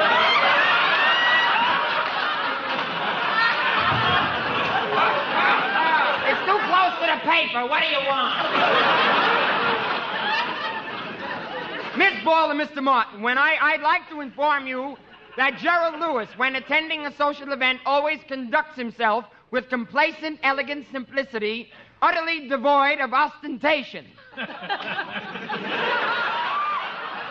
But the Martin and Lewis show was a flop. No sponsor was interested in advertising such a visual team on a sound only medium. They switched broadcasting locations from Hollywood to New York, then back to Hollywood. They also brought in new writers and characters. Nothing worked. And I like him to be of my intelligence. Sorry, Margaret O'Brien can't stay out that late. Well, what are your plans after you finish the movie you're in now? Well, first we're going down to the Dallas Fair around September and do uh, for 16 days down there. Then we're coming back and do a picture around December, our own picture, probably called The Caddy. You know, it's a golf story. I can hear a lot of background noises. Where are you and Jerry speaking from now? Your dressing room? Yes, we're right now in our dressing room. What's the name of the movie you're working on now? Well, there's a little thing called Scared Stiff. It's about, well, uh, a few gangsters, and I think that I have shot someone, but I haven't. And we're going on an island, going to a haunted house, and uh, we have a couple zombies, and they scare the hell out of us. How do you guys get along with your writers? Well, they're drunk all the time. That's all. Do you use the same writers for your movies as you do for television and radio? They're all right. Yeah, we have our own writers on this script. It's a very good thing for both Jerry and I. We're always together in every scene, and we do a lot of, you know, all that crazy stuff. What? Well, he did stumble his way through high school. He looks more like he had to shoot his way out of kindergarten. NBC pulled the plug after the September 6th broadcast. Well, uh, my house isn't one of those elaborate Hollywood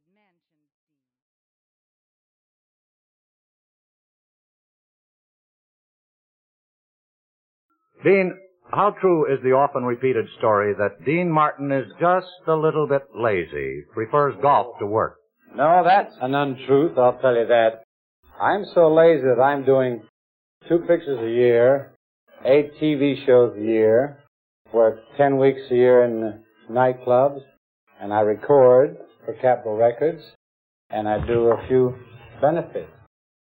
Kind of a busy laziness, isn't it? Hmm But I like to make it look easy. Jay, why don't you come to bed? You said you wanted to get in early so you'd make a nice impression on Richard. Yes, I, I know I did, sweetie, but I'm just not tired, that's all. My, it's warm in here. A little while ago you said it was cold. yes, I know.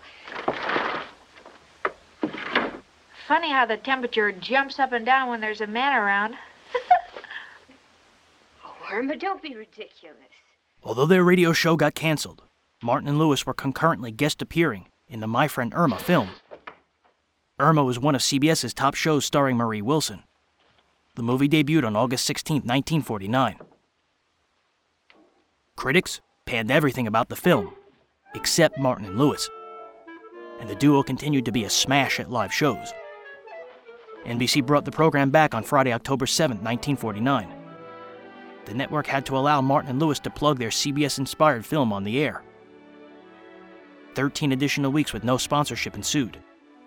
NBC claimed 14 sponsors wanted the duo as a TV show, but Dean and Jerry wanted to make it on radio first. Interesting view, isn't it? It's the one I like.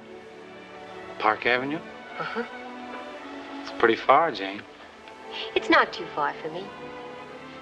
A lot of them tried, but just a few of them make it. Well, I think I found a shortcut. Radio and TV Life called them blind. They were a hit with all the live crowds, but something was missing over the air. Say, uh, Jerry, we've heard rumors that you're uh, working so hard that you're all worn out. How is your health? My health? Well, I left it at home today. yeah, my health is fine now. My back is still giving me a little trouble, but physically I'm going to be very bad. How old are you now, Jerry? I'm 26. They doubt if I'll see 27, but I'm going to have a ball until then. I know what you mean. I've been average. I came from an average family. My father was a druggist, never quite a doctor. There's a difference. NBC seemingly canceled them for good on January 30th, 1950. I don't starve, but I don't drink champagne. I'm, I'm just someplace hanging in the middle.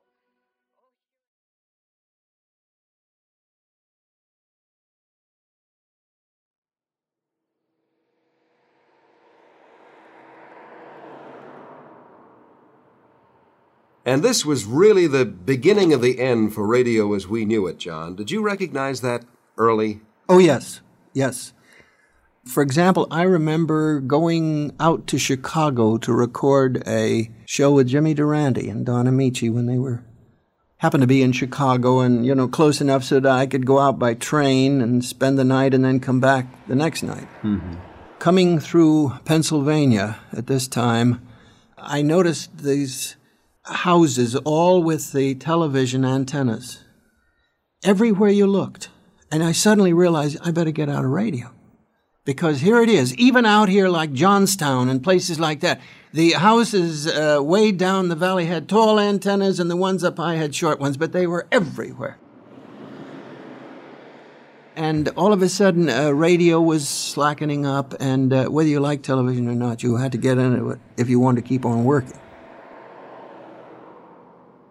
The U.S. spent the first 10 months of 1949 in a recession. Competition for advertising dollars was stiffer. There were now over 2,600 AM and FM stations. Television was becoming a serious threat. Over 100 TV stations were on the air. Only two network radio shows had ratings higher than 20. Just two years earlier, they were 15. Radio's average top 50 ratings dropped 30% to its lowest since 1937. Suddenly, the reality of radio drama's demise was staring men and women in the face, like the just heard John Gibson, who played Ethelbert on Casey Crime Photographer. Meanwhile, NBC, ABC, CBS, and the Dumont Network reported a combined TV income of $29.4 million. But advertisers were learning that TV production costs were much greater than radio's. The extra money had to come from somewhere, and radio budgets were the likely source.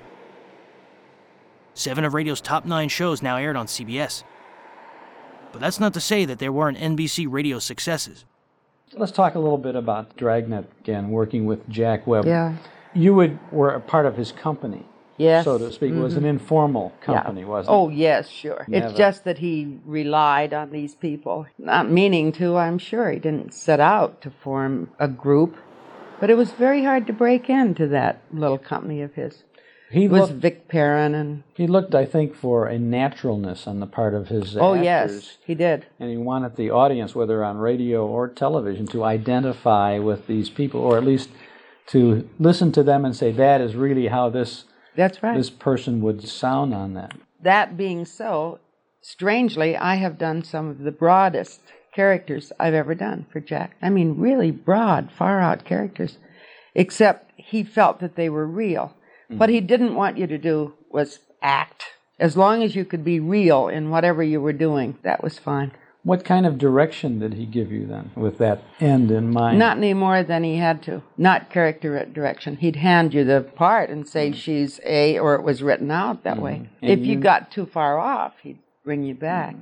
and you knew what was expected of you, and he sure knew did. that you could do Uh-huh. what he was looking for. That's so right. it just went. Yeah. How long did it take to do a Dragnet radio show, for example? Would it be a one-day thing? Oh, yeah. A whole day? Half a day? No, not a whole day. Not even a whole day. Huh?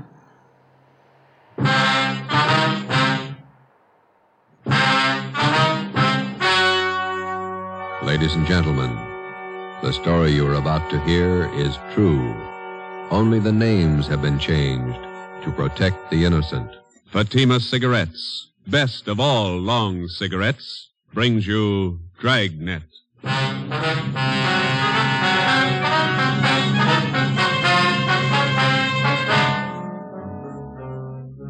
You're a detective sergeant. You're assigned to robbery detail. Two armed bandits have robbed a large jewelry store in your city. One of the suspects escapes. One is apprehended. He's identified as a friend of yours. Your job, send him to prison. If you want a long cigarette, smoke the best of all long cigarettes. Smoke Fatima. Jack Webb's Dragnet premiered coast to coast on Friday, June 3, 1949 at 10 p.m. Eastern Time over NBC. Superbly blended to make Fatima extra mild. It featured some of Hollywood radio's most talented character actors, like the just heard Virginia Gregg. It wasn't long before Liggett and Myers Tobacco signed on as sponsor. Doubling and redoubling its smokers. So, if you want a long cigarette, smoke the best of all long cigarettes. Smoke Fatima. Dragnet, the documented drama of an actual crime. For the next 30 minutes, in cooperation with the Los Angeles Police Department, you will travel step by step on the side of the law through an actual case from official police files. From beginning to end, from crime to punishment, Dragnet is the story of your police force in action. It was Tuesday, February 8th. It was cold in Los Angeles. We were working the night watch out of robbery detail. My partner's Ben Romero. The boss is Thad Brown, chief of detectives. My name's Friday. I was on the way over from the city hall, and it was 8.35 p.m. when I got to the second floor of the Georgia Street Receiving Hospital. Treatment room. Joe, hi. Hi, Doc. Ben, how's it going? Okay. It hurt for a while. Doc gave me an injection. Six of a grain of morphine, Novocaine injection. Bullet still in your shoulder? Doc's about ready to take it out. As soon as I get the wound cleaned, here's the soap and water, nurse. Alcohol sponge, please. How's it look, Doctor? Well, there's the x-ray. Shallow penetrating wound in the deltoid area. Mhm. Sludge lodged in the soft tissue right here. Oh, yeah. No bone involvement. Okay, the bullet was spent. That's good. Feel okay? Sure. Nurse, merthiolate applicators, please. Thanks. Let's see now. Where'd you leave Tyler, Joe? Interrogation room. Reynolds and Thompson are with him. Let me have the probe, nurse. Yeah. Feel anything, Romero? No. That's it. You hear that? Hear what? Located the slug with a probe. Oh. Nurse, faucet. Thanks. Here we go. Oh, it steady. You call your wife? Oh, she don't worry. Here it is, boys. Want the mark it for evidence? Yeah, give it to me, will you? I will. Nurse, sterile saline solution. Irrigate the wound. No sign of Tyler's partner, huh, Joe? Guy got me? No, not yet, no. Sterile dressings, please. How long did you know this, Tyler? Before he went wrong, I mean. I met him in the Army, helped him line up a job when he got out. It's too bad. Sure is funny. Meeting a friend of yours pulled an armed robbery. Must have surprised you, huh? Yeah, kind of. You want me to drive you home when the doc's finished here? Let's go back to the office and talk to Tyler first. Okay. Is that all right, Doc? No. You're staying right here, Romero, till tomorrow morning. If you haven't got a temperature by then, I might release you. Oh, it's only a flesh wound, Doc. I feel all right. I'm not taking any chances with gunshot wounds. If infection set in and you were laid up, I'd have the pension committee to answer to. You're staying here. Sounds like an order. It is. You can pick him up in the P&F ward tomorrow morning. Okay. You gonna need anything, Ben? Yeah. I phoned to tell my wife I won't be home for dinner. His name was Max Tyler, white, male American, age 32. Dark hair, brown eyes, medium build, married, father of twin boys. He was a friend of mine. We served together in the Army overseas, and when the war finished, I came back to my job on the force, and Max went back to his old job. It didn't fit him anymore. He stopped working and started drinking. His wife didn't help much. Max started with small trouble, but it grew fast. On the afternoon of February the 8th, Tuesday, Ben and I surprised two men holding up a Main Street jewelry shop. Shots were exchanged, and Ben received a flesh wound in the shoulder. One of the holdup men escaped. The other one was apprehended. His name was Max Tyler. Hi, Larry. Hi, Joe. Glad you got here. Tyler says he won't talk to anybody but you. Okay, boy. Thanks for standing by. Sure. I'll be outside. if You need anything.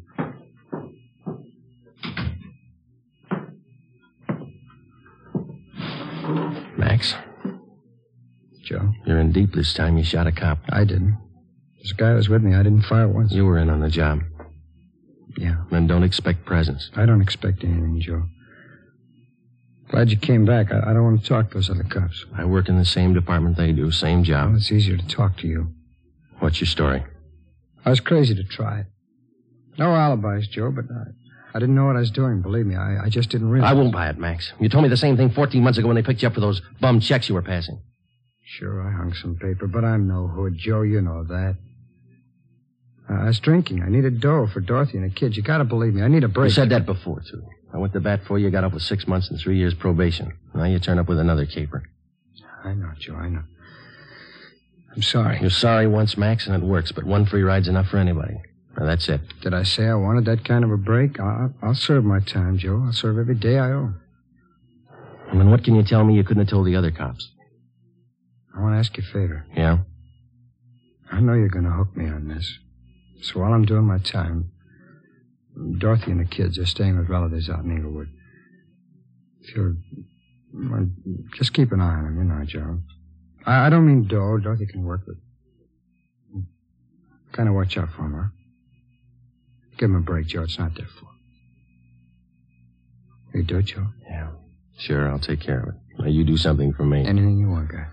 Let's have the straight story. Who was the guy with you on that holdup this afternoon? Cresta, George Cresta, you know him. Out of Folsom, short guy, black hair? Yeah, yeah. He's got a room above the Red Owl Bar down on East 3rd near Broadway. That's where he hangs out.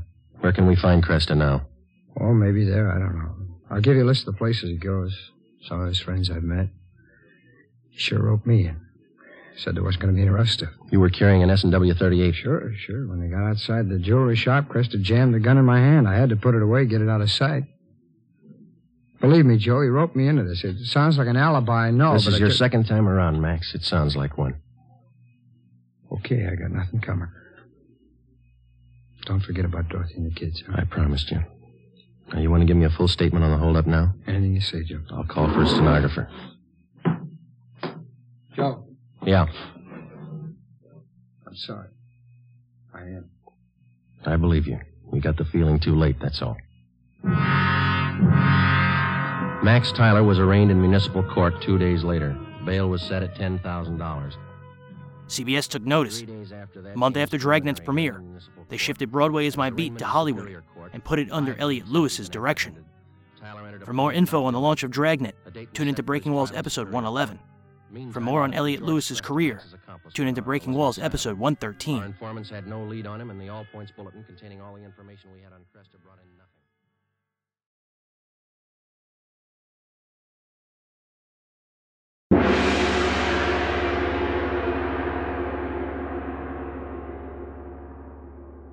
Kirby Bevins, host for Neo Amsterdam News. My father disappeared six years ago. I've had amnesia about our final moments until now. Boy, was he irritating. I suspect he ghosted, literally. I could be wrong, but I did wake up 17 times last night screaming after he said this in a recurring nightmare. Did you see that? Rippling in the air. Was he murdered or worse? Great, now they're on to me. Go to hellgatecity.com.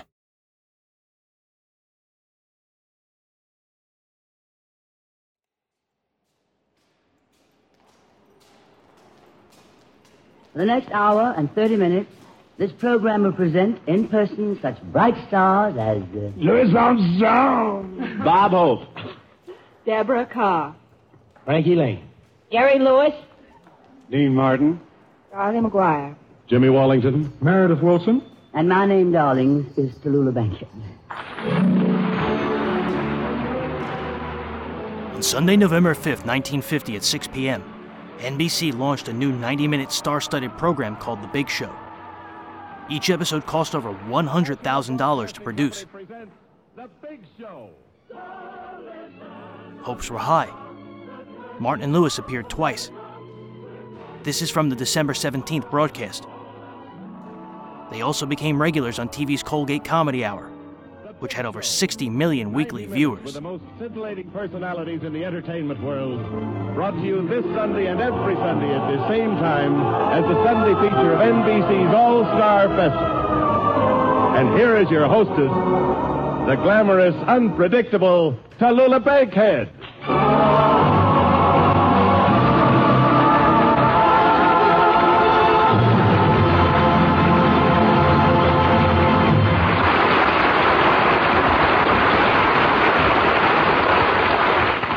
Darlings, here we are with the big show this week in Los Angeles.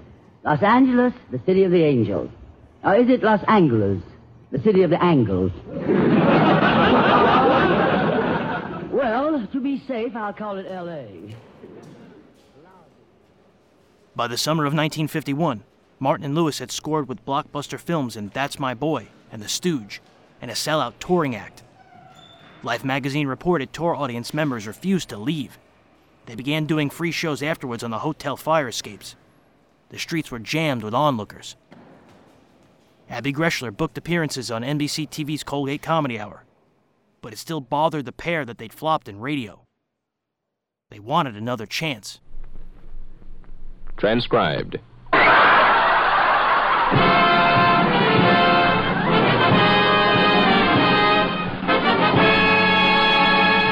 From Hollywood, we present the Dean Martin and Jerry Lewis Show.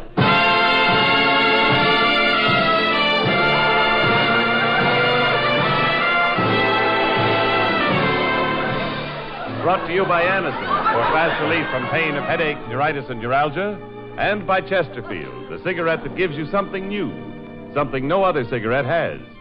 Chesterfield mildness, plus no unpleasant aftertaste.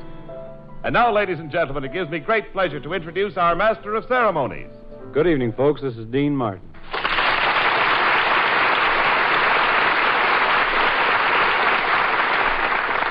I'd like to welcome you to our show. We'd like you to sit back and spend the next 30 minutes with us. We're going to sing some songs that we hope you'll enjoy.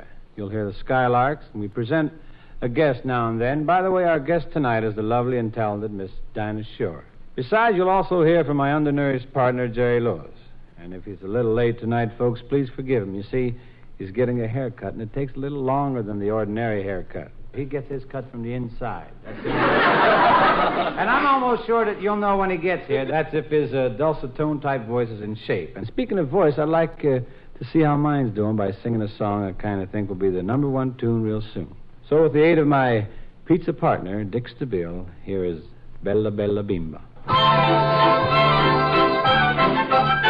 Ma come bella bella bimba, bella bimba, bella bimba, ma come bella bella bimba, bella bimba, bella bimba. NBC hired Ed Simmons and Norman Lear, Martin and Lewis's comedy writers, to write the new program. Dick Mack was the director. NBC offered it as part of the new multi sponsor experiment called Operation Tandem. Chesterfield Cigarettes and Aston Tablets and the makers of Chiclets Gum signed on. The new show premiered on October 5, 1951, to great reviews. Dinah Shore was the first guest star. There's an era about your father that people should know more about, and that's race relations. He was a pioneer in civil rights. Yes, indeed. The uh, house I live in. Yeah, which, by the way, was another reason why he got into trouble. Because his, he made a short subject. His lectures and the short subject, The House I Live In, appearances at rallies for tolerance made people list him as communist. Taking Lena Horne to dinner at the Stork Club? Unheard of. Forget about it. I know your father loved Franklin Roosevelt. He was yes. his hero. Yeah, that's how he got into all the hot water about the mafia and all that stuff. Was because when he was supporting FDR, the conservative newspapers went after him to discredit him because they didn't want FDR to get reelected for the third time. Well, your father used to introduce him at rallies. Yes. And then Adlai Stevenson, he's always was, even though he turned Republican of late, he was always a big D Democrat before us. Big Adlai Stevenson guy, right? Yeah. Kennedy. Mm-hmm. He told me he's still a registered Democrat. In 1951, Frank Sinatra, at a low point in his career, didn't make a single significant appearance on radio. Rejected by Hollywood, he turned to Las Vegas and made his debut at the Desert Inn in September. Sinatra became one of Vegas's pioneer entertainers. Frank's first wife, Nancy, filed for divorce. It became final on October 29, 1951. Daughter Nancy Jr. remembered that time. What did the divorce do to an 11 year old and the oldest of the three?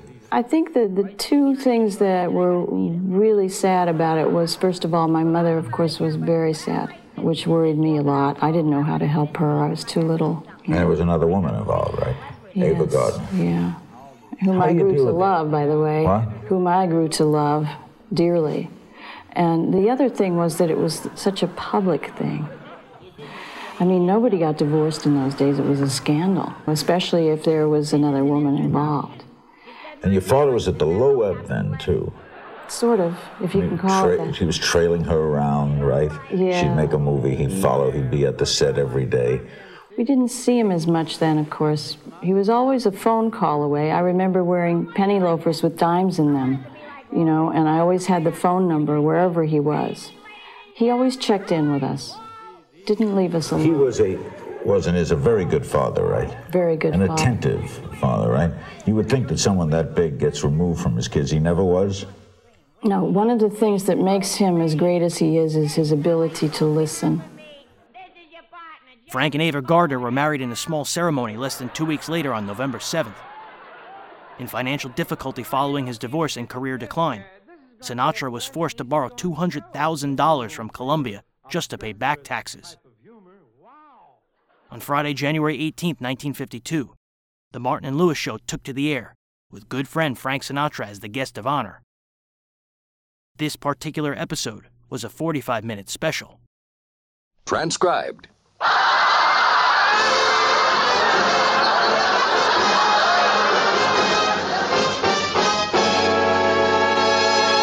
From Hollywood, we present the Dean Martin and Jerry Lewis Show.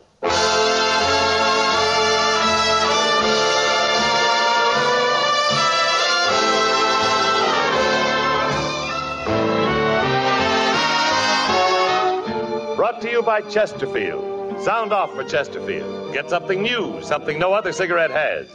Chesterfield mildness plus no unpleasant aftertaste.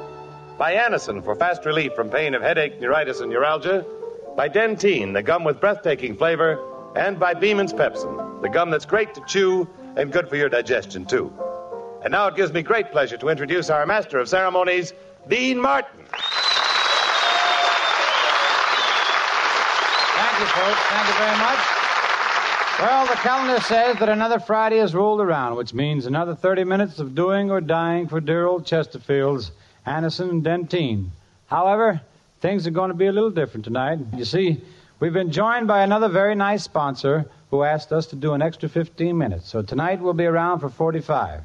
I know that peace will be shattered when my partner Jerry Lewis, the Velvet Foghorn, arrives. So while all is quiet, I'd like to try a little Bella Bimba. Ma come balla bella bimba, bella bimba, bella bimba, ma come balla bella bimba, bella bimba, bella bimba. My bella, bella, bella bimba, bella bimba, bella bimba, my bella, bella, bella bimba, bella bimba, bella bim.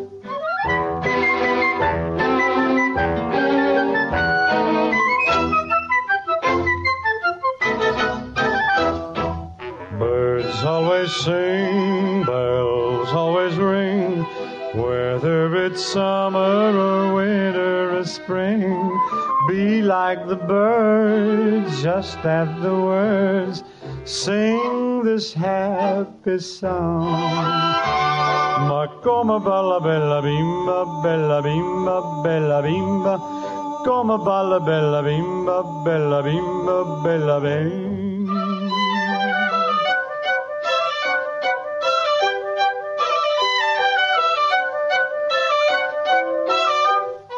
Look everywhere, love's in the air. Dance through the life with the devil may care. Look in your heart, then you will start to sing this happy song. Come balla bella bimba, bella bimba, bella bimba, ma come balla bella bimba, bella bimba, bella bimba. My bella, bella, bella bimba, bella bimba, bella bimba. Ma come balla bella bimba, bella bimba, bella bimba.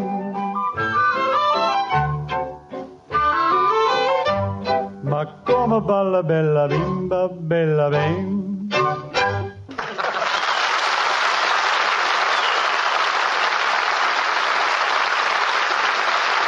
Thank you very much. Very kind. And now, ladies and gentlemen, it becomes my pleasure.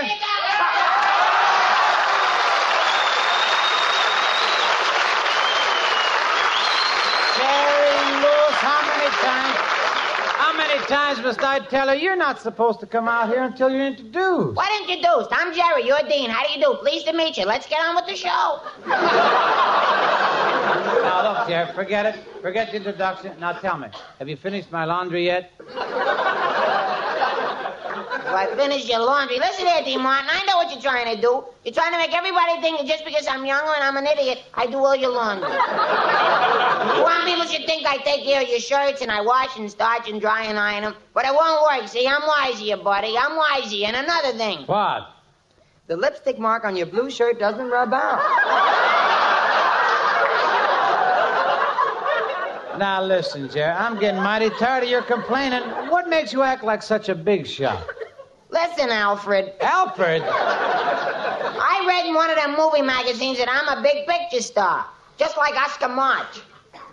Oscar March? Oscar, I never heard of him. Well, that shows how much you know. Oscar March is a star death of a salesman. Why, he may even win a Frederick this year.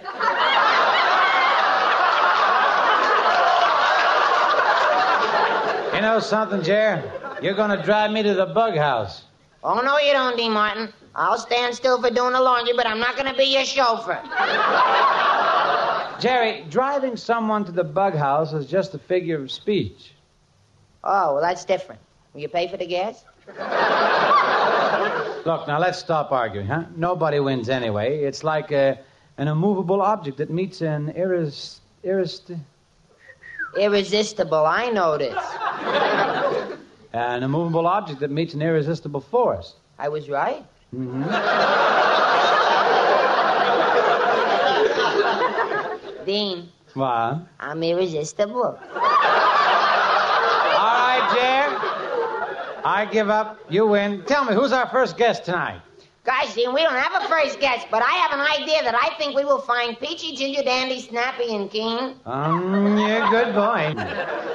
Why don't we do one of those tender dramatic scenes, you know, where you sing one part and I talk the other part? Well, all righty, ladies and gentlemen. Jerry and I give you our impression of a man whose girlfriend has just run out of him, run out on him. He's trying to forget her, but everything, everything he touches recalls another memory, and away we go.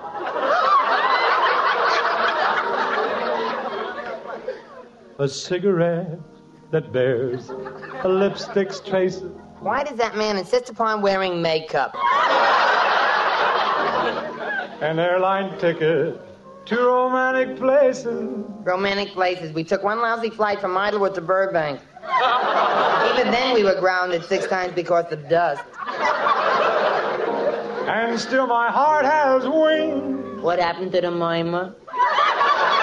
These foolish things remind me of you. We had so much to make us happy. You loved me despite my old clothes, and I loved you despite your old nose. A tinkling piano in the next apartment. I haven't slept a wink in three days.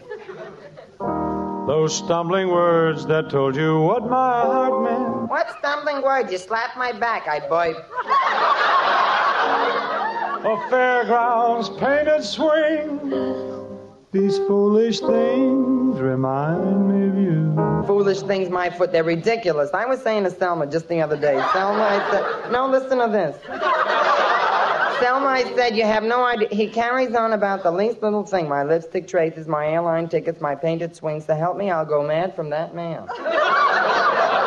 You came, you saw, you conquered me. Well, I did beat you two falls out of three. When you did that to me, I knew somehow it had to be. Like I told Selma, this thing is just too big for the both of us. The winds of March that make my heart a dancer. The winds of March, indeed. Why, that poor Arthur Murray worked his feet to the bone. Uh. The telephone rings, but who's to answer? Oh, how the ghost of you clings. You can't forget me, Booby. These foolish things remind me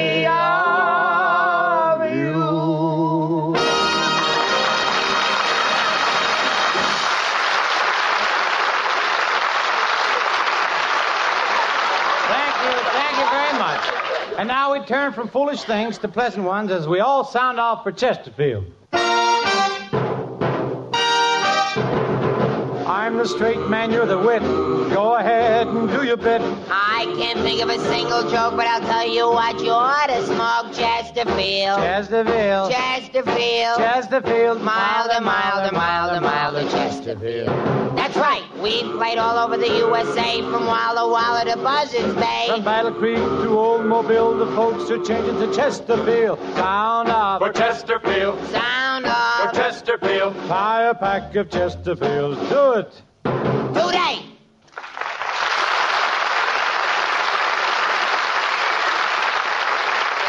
It's a fact, ladies and gentlemen, all over America. More and more smokers are sounding off for Chesterfield. Getting Chesterfield Mildness Plus, no unpleasant aftertaste. Smoking pleasure all the way. How about you? Enjoy your smoking. Change to Chesterfields today.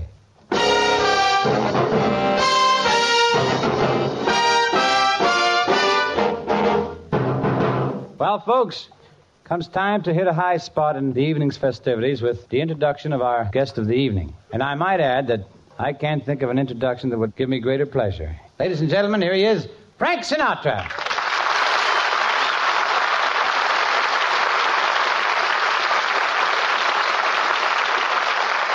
Thank you very much, ladies and gentlemen. Thank you, Dino. Where's the idiot? Well, I, I wish you wouldn't call him that. After all, the kid is my partner, and we worked together for years, and, well, I'd just rather you wouldn't. Well, I'm sorry, Dean. I didn't realize, you know. I don't mean to be a square, but that's the way I feel. All right, Dean, I promise not to say it again. Good. Now, before the idiot louses us up, how about a song? But my pleasure, Dean.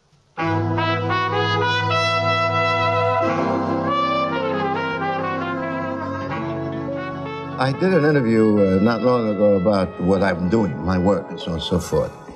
We got around to discussing people who are writing kiss and tell books. That's really what started the whole thing. And I said that kiss and tell books, I have another name for people who write those kind of books, and they're pimps and whores. Because they can't write their own name to earn a living properly. They got to lean on somebody else. And they know nothing about uh, the person of whom they've written, really don't know. They just read uh, newspaper clips and they write a story.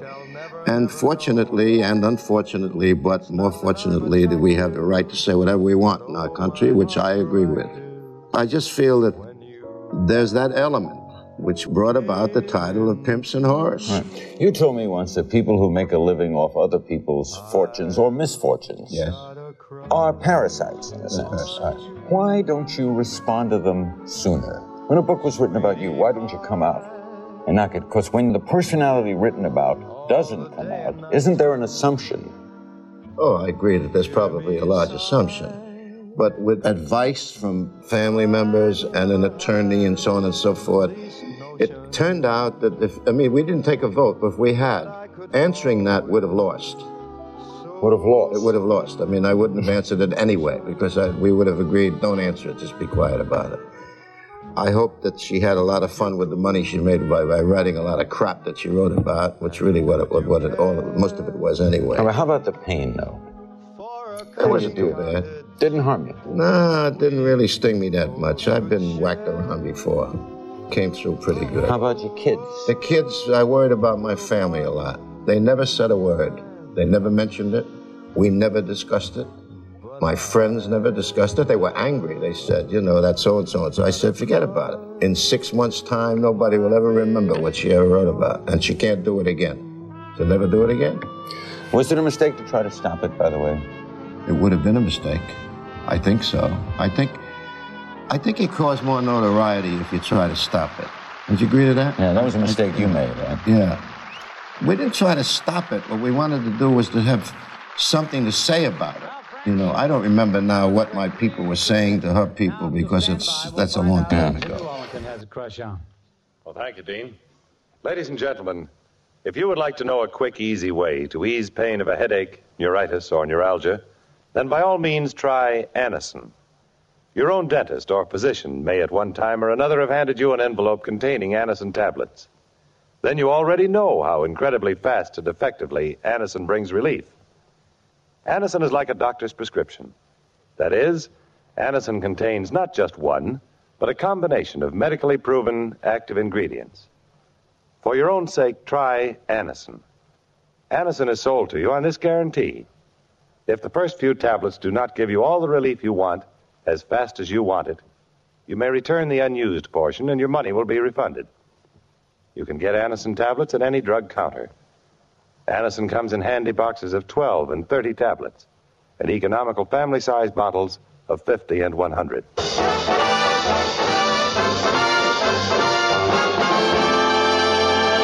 Hey, Dean, is your voice changing? I heard your song and. All right, buddy, the hospital is two blocks away. Now, easy, Jet. this boy doesn't need the hospital? You're right, Dean. Hey, buddy, it's four blocks to Forest Lawn. Hey, Dean, I don't know who this guy is, but I like him. This kid makes me look good, you know.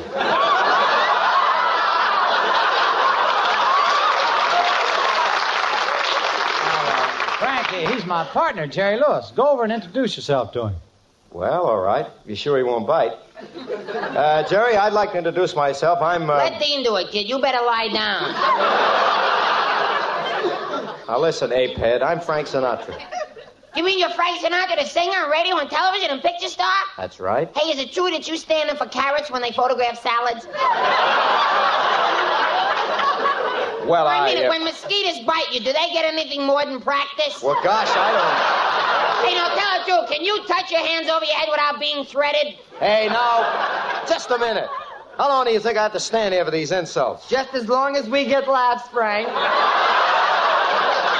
Now, Jerry, this is no way to act towards Frank Sinatra. Yeah, well. yeah, well, what makes you think he's Frank Sinatra anyway? If he was Sinatra, he certainly wouldn't be here with us. No? Where would I be? Home with Ava.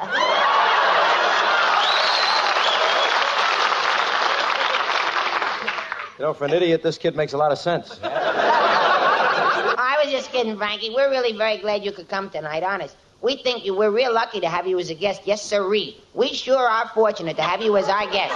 And I mean it, too. Hey, Dean, Como couldn't come?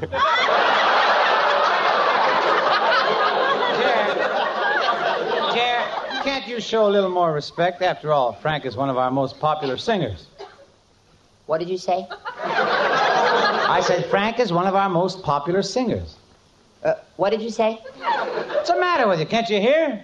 Oh, sure. I just like the way you turn green when you say it. Don't be jealous, Bobby. Dino doesn't have to be jealous. He's got a fine voice. Mm, you're a good boy, Frank. As a matter of fact, Dean, you sound a little like Crosby. oh, I haven't been too well. Been sick. No, but you really sing real good, too, Frank. I just bought a whole bunch of your records. 82 records for 39 cents.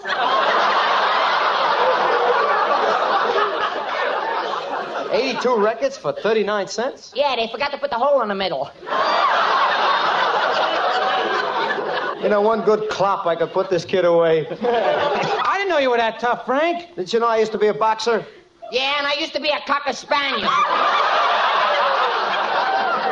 Don't mess with me, kid. Where I was raised, you had to be tough. Same with me. I Had to fight all the time. Me too, all the time. It was nothing but fists, fists, fists.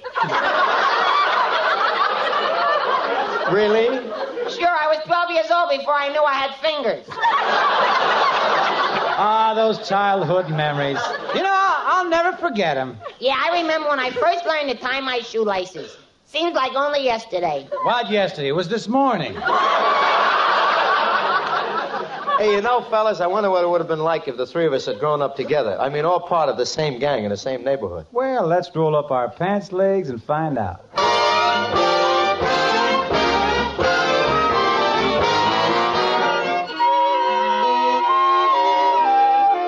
Ladies and gentlemen, although most of us would like to, it's impossible for us to return to those carefree days of our childhood. Tonight, however, through the magic of radio, Dean Martin, Jerry Lewis, and Frank Sinatra shall realize this ambition.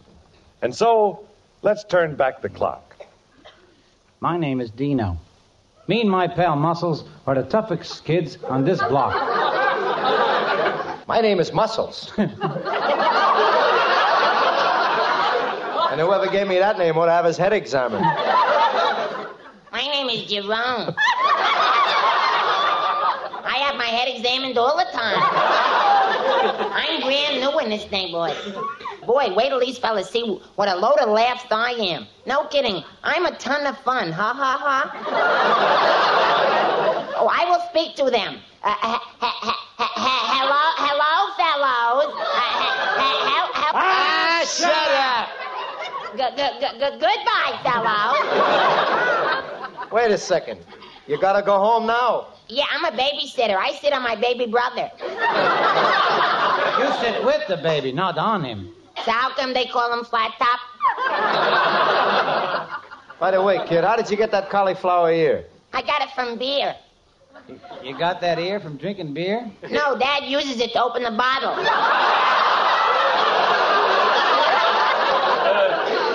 Uh, let's go, Dino. We only play with the tough guys. Well, I'm tough. You should have seen me this morning. I kicked Brownie right in the stomach. Yeah, who, who's Brownie? My teddy bear. Come on, Dino. I tell you, this kid's a sissy. What makes you think he's a sissy? He's wearing underwear. I'll handle them muscles. Look, Junior, didn't your mother ever tell you the facts of life? Oh, but I was eavesdropping when she told him to Dad. Ah, then you do know what girls are. Sure, I seen them at parties. They're the ones that dance backwards.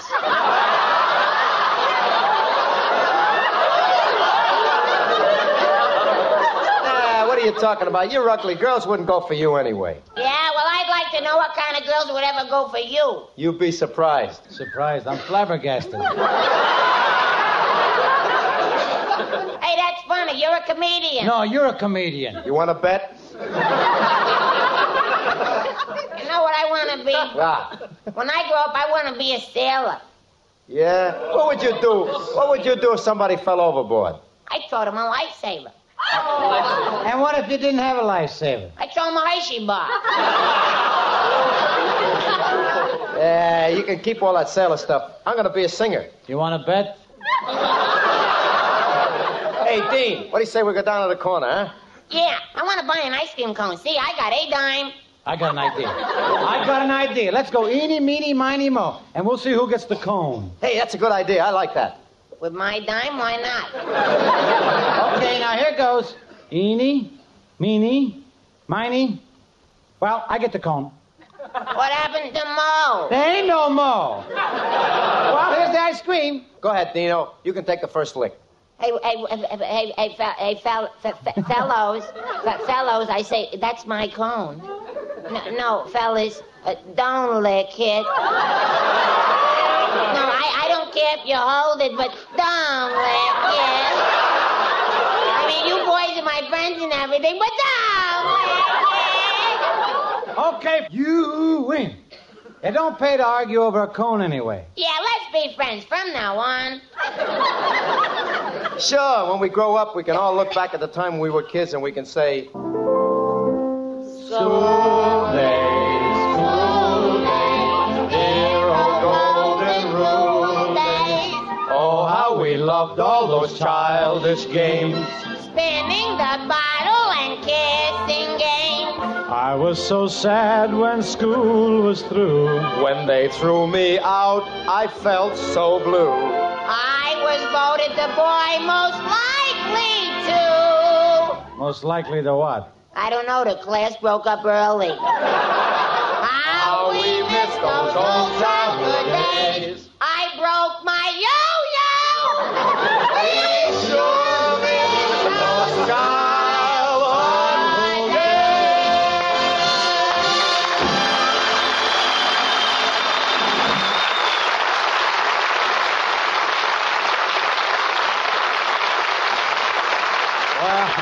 While Frank, Jerry, and I play hooky for a little while, let's turn the classroom over to Professor Wallington. Well, thank you, Dean. And now here's something of interest to everybody.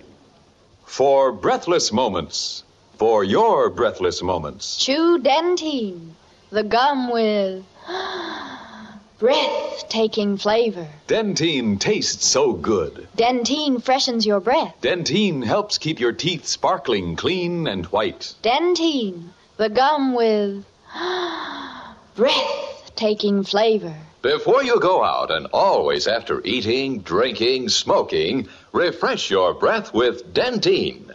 You'll love Dentyne chewing gum. For Dentyne has a wonderful, tingling, nippy flavor that lingers on and on. It's delicious. And remember, Dentyne helps keep your teeth white, too. Keep Dentyne handy. You'll enjoy refreshing your breath when you chew Dentyne. So, for breathless moments, for your breathless moments, Chew Dentyne, the gum with breathtaking flavor.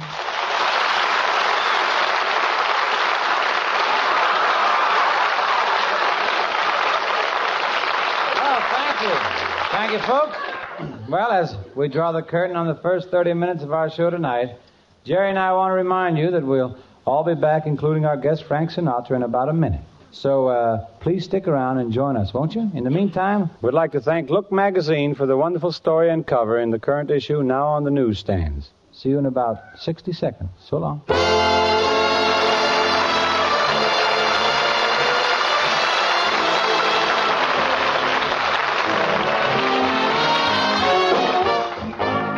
You have just heard transcribed the first 30 minutes of the Dean Martin and Jerry Lewis Show, brought to you by Chesterfield. Sound off for Chesterfield. Get something new, something no other cigarette has. Chesterfield's mildness plus no unpleasant aftertaste. By Anacin for fast relief from pain of headache, neuritis, and neuralgia. By Dentyne, the gum with the breathtaking flavor. And by Beeman's Pepsin, the gum that's great to chew and good for your digestion, too. And remember this, ladies and gentlemen. Stay right with us, because in just 30 seconds from now, Dean Martin and Jerry Lewis will be back again. Tonight, hear Seat of Violence, presented by Short Story on NBC.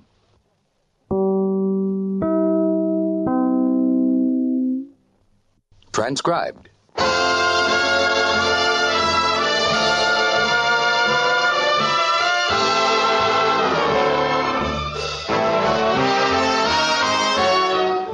Ladies and gentlemen, this special edition to the Dean Martin and Jerry Lewis Show is brought to you by your local Buick dealer to celebrate the nationwide premiere of the new 1952 Buick tomorrow, January 19th.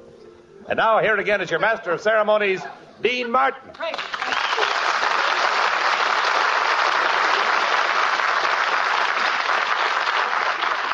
Well, folks, I don't know of a better way to start off this special 15 minutes than having you meet our next guest. Some weeks ago, we had a young lady in our show, and we sang a tune that must have caught the fancy of a lot of people. Here's the lovely and talented Miss Carol Richards to join in a second helping of that old soft shoe.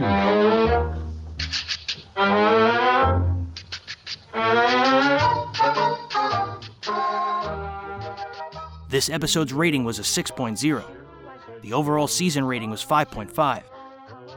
This is Your FBI over ABC won the 8:30 time slot with a 7.2. Opposite on TV, NBC telecast We the People, and CBS's Man Against Crime starring Ralph Bellamy pulled a rating of 32. For more info on the career of Frank Sinatra, tune into Breaking Walls episode 85. Even with audiences leaving for TV, readers of TV Radio Life voted The Martin and Lewis Show their favorite comedy of 1952, while Martin and Lewis made the films Jumping Jacks and Sailor Beware. Soft. Thank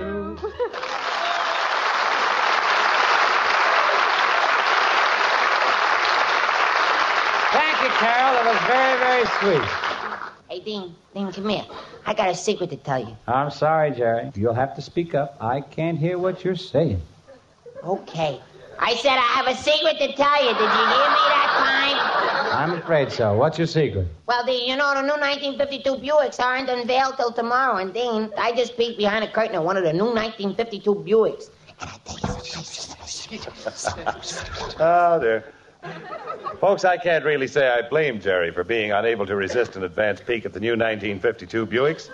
New Buicks are always exciting news. And in times like these, when people are saying the 1952 cars will be pretty much like last year's, these new Buicks are doubly surprising. For the new 52 Buicks bring you advanced new features, dynamic new power, sensational new economy, brilliant new styling inside as well as out. So don't miss the big showing. Be among the first to see the exciting new Buicks at your Buick dealers tomorrow.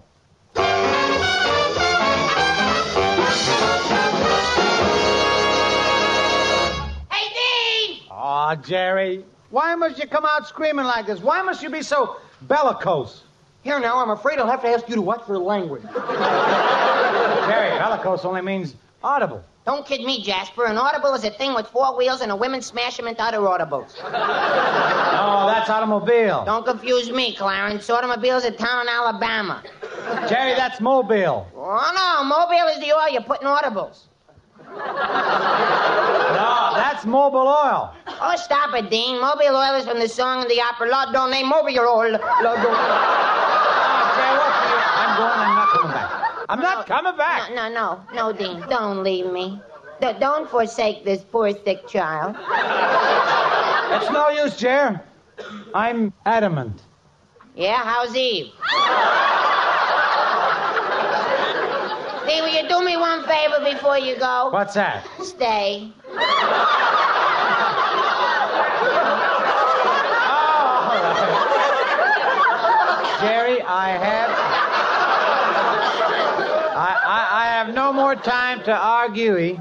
I'm expecting a very important guest, the famous marriage expert. Actually, I forgot to tell you, he can't make it tonight. So what are we going to do? Why not let Why not let me take the part of the famous marriage expert? Well, what do you know about marriage? What do I know about marriage? One of my closest friends is married. Who? Who? My wife. Oh. Well, all right, ladies and gentlemen, we are proud to have with us one of the world's greatest experts on domestic life. He is responsible for more happy marriages than any other living man. Direct from the Viennese Institution of Matrimony, I am proud to introduce Dr. Conrad von Krutz. Dr. von Krutz, I understand you know everything about the state of wedded bliss. Yes, yes, indeed. When it comes to wedded bliss, I'm a regular blister.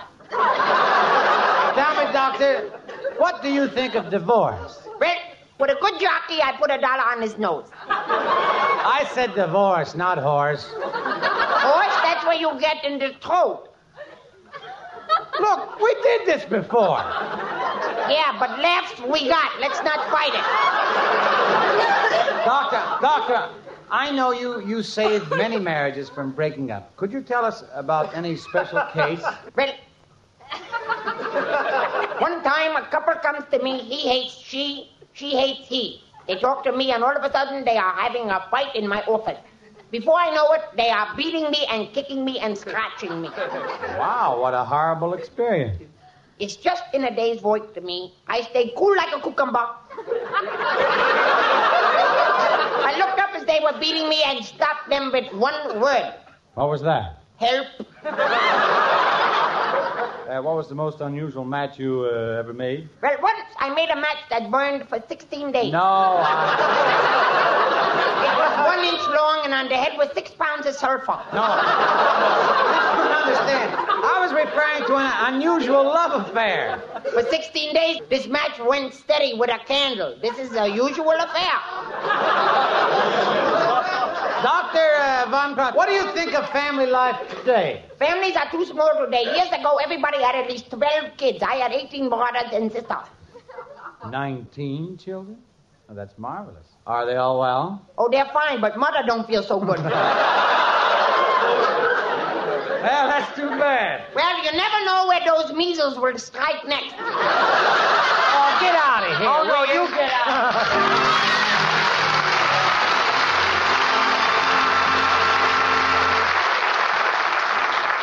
about a few holes of golf tomorrow morning, huh? Sorry, Jerry, but I can't. You see, tomorrow morning I've got an important date. What's that, Dean? Well, after what you told me, I've decided to take my whole family to see the new 1952 Buicks. Okay, I'll go with you.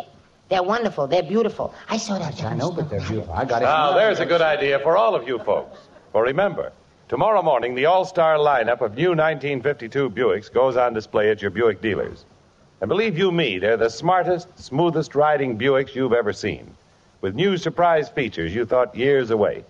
So don't miss the fun. Bring the whole family to see the advanced new Roadmasters, the exciting new Supers, and the brilliant new specials that combine big car luxury with economy price. Yes, don't miss the new 1952 Buicks at your Buick dealers tomorrow.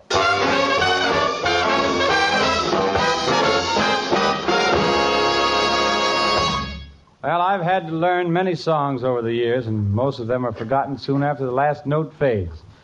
But the great ones stick in your memory. Such is the case with this old favorite. The song that you sang so sweetly, you call it our love's refrain. It's gone and I'm left completely out in the cold again. I dreamed that our love would linger but just memories remain. As I gaze at that ringless finger out in the cold again. True, it hurts my pride to step aside for somebody new. But deep down inside, my whole world on you. I wanted your arms around me to shelter me from the rain. But now I'm back where you found me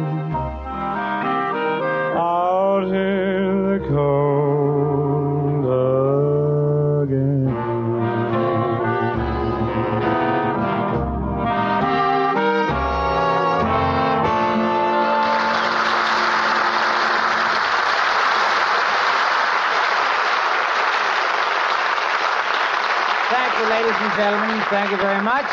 That was a real wonderful job, Dino. I really enjoyed it. Uh, thanks, Frank. It's always a kick to get a praise from another singer. Hey, Dean, Dean. Hey, Dean! The horrible thing happened. No, what? What happened? I can't find Frank Sinatra. He's disappeared. Jerry, Frank Sinatra is standing right here beside me.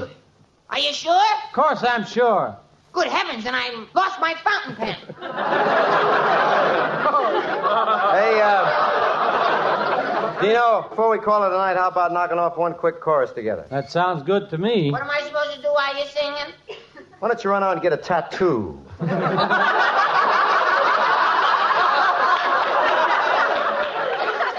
here, Dean Martin. He's just here once, but I'm here all the time. If he sings with you, I'm going to too. Well, let's face it, Frankie. We got a trio. Let's do a round. After you, my good man. Crazy.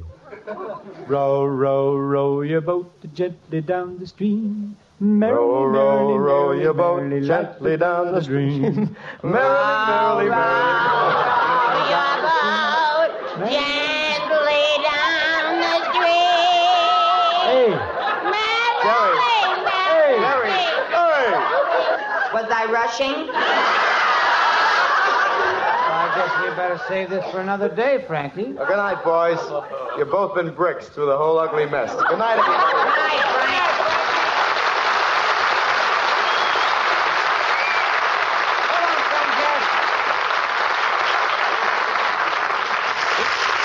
Before we say goodnight, I want to tell everybody that we just heard from Marion Marshall, who's in Chicago, and she says that everybody is coming through wonderfully for the March of Dimes. Don't forget, folks, the March of Dimes needs your contribution to help the many infantile paralysis sufferers throughout the country. Please give all you can spare. So until next week, this is Dean Martin. And Jerry Lewis remind you that we appear on radio through the courtesy of Hal Wallis Productions, producers of our new picture, Sailor Beware. Good night. Good night, everybody.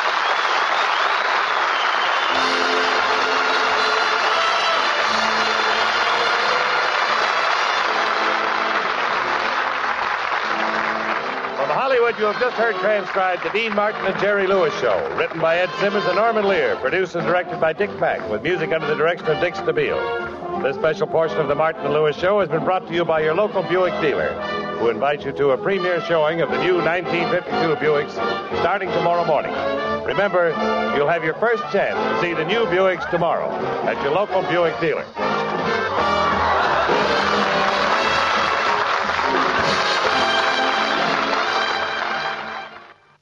Tonight, hear Seat of Violence presented by Short Story on NBC.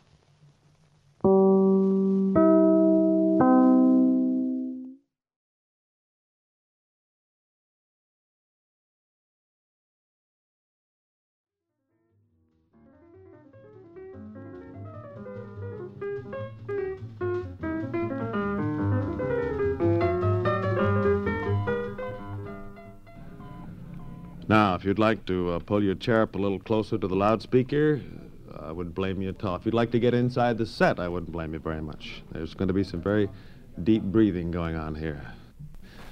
Old friend Monitor and Garroway are host right now to the very likes of Miss Marilyn Monroe. I wonder if I'm scared of you. Are, are most men scared of you? I'm not sure whether I should be frightened of you or not. No, nobody's scared of me. I don't know. I, I bet a lot of guys are scared of you, though, because you're such a institution now. Really, you are. You're, a kind of a national possession. Do you feel that you belong to the nation as a whole? Oh, I don't know quite what you mean by that. I sure live here. That'll do it very nicely. Uh, I heard you were smart, but I didn't know. Uh, I'm not. Yes, you Don't are. let me fool No. you. I'm not. uh, you know, you have a reputation as uh, among the great mass of people. I think it's probably the most beautiful uh, blonde uh, in the world, but a kind of a dumb girl because you're a beautiful blonde. And blondes and dumbness seem to go together. I think it all started with maybe with gentlemen prefer blondes. You know, it's interesting um, that people associate, um, if you happen to have blonde hair, you know, naturally or not naturally, however, um, or if you're not out of shape in some way, you're, you're absolutely dumb. I mean, you're considered dumb. I don't know why that is. It's very, I think it's a very limited view. It isn't true, too, I'm sure. Well, I mean, it doesn't matter what the person, uh, what they look like, what color hair they have, Nonsense. or if they uh, happen not to be out of shape. I mean, my time's to come. Gravity catches up with all of us. yes. Slowly, but I'm afraid inexorably, if that's the right word. Uh, I hear that you're moving to New York City to live. Is it so? Yes, um, this will be my home from now on. That is until I retire. And when I retire, I'm going to retire to Brooklyn. Really? Why Brooklyn? Oh, that's my favorite place in the world so far that I've seen. Sure enough. I haven't traveled much, but I don't think I'll find anything to replace Brooklyn. You're going to help our rating in Brooklyn about nine points. Wh- uh, why, why is it Brooklyn? What, what happens there with you? Well, almost everything. Um, I just like walking around. I Mhm. think the view's better from Brooklyn. You know, you can look back over and see Manhattan. Yeah, that's, That's the only the- place you can see Manhattan from. You're That's the right. best view, but it isn't only the view. It's the people. It's, um, I like the streets. I guess the people and the streets and the atmosphere. I just like it. Mhm. Let me ask you about uh, the singing thing for a little bit. Uh, did you, uh, well, who are, who are your favorite people to hear sing modern music? Well, my very favorite person, and um, I love her as a person as well as a singer. I think she's the greatest, and that's Ella Fitzgerald. You, you fall right in the happy club. Who's your favorite man singer? Well, frankly, Yes. To say Frank. Yeah, that's it. it's as easy as that. However, he didn't used to be. It's the way he sings now. I know when I was a kid in, you know, junior high school and high school, and he was sort of uh, Bobby Sox Mhm. idol. Even though I was in Bobby Sox, he wasn't my idol. It isn't until recently. I think his whole style and, um, I don't know, there's something that's changed he drastically. grew up big. He for matured the best. somehow. The the sound that he makes now is such a big round. Well, it's his sound. style. To me, it's his style. When it comes to sound, I like Sammy Davis too. But Frank's style, you can't beat it. Hey, Jerry, you got a cigarette? Have I got a cigarette? Dean, I got these cigarettes. You mean Chesterfield? I mean Chesterfield. Well, I'm with you. Which means the Chesterfield, first cigarette with premium quality throughout in both regular and king size, brings you the Dean Martin and Jerry Lewis Show.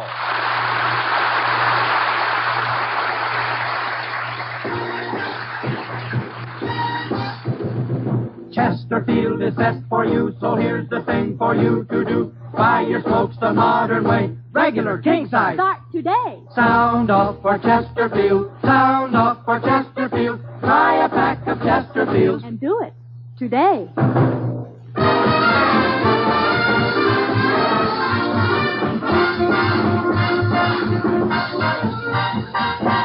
And now, ladies and gentlemen, it is my pleasure to bring you our master of ceremonies, Dean Martin.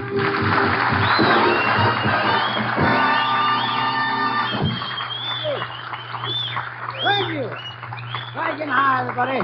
Tonight, our Chesterfield carton is just full of regular and king size surprises, especially for my partner, Jerry. You see, though he does know we're supposed to give out the famous Red Book Awards to some special guest, he doesn't know that our own extra special guest is Marilyn Monroe. That's right. Now, let's start the show rolling with a fitting theme song. You'd be surprised.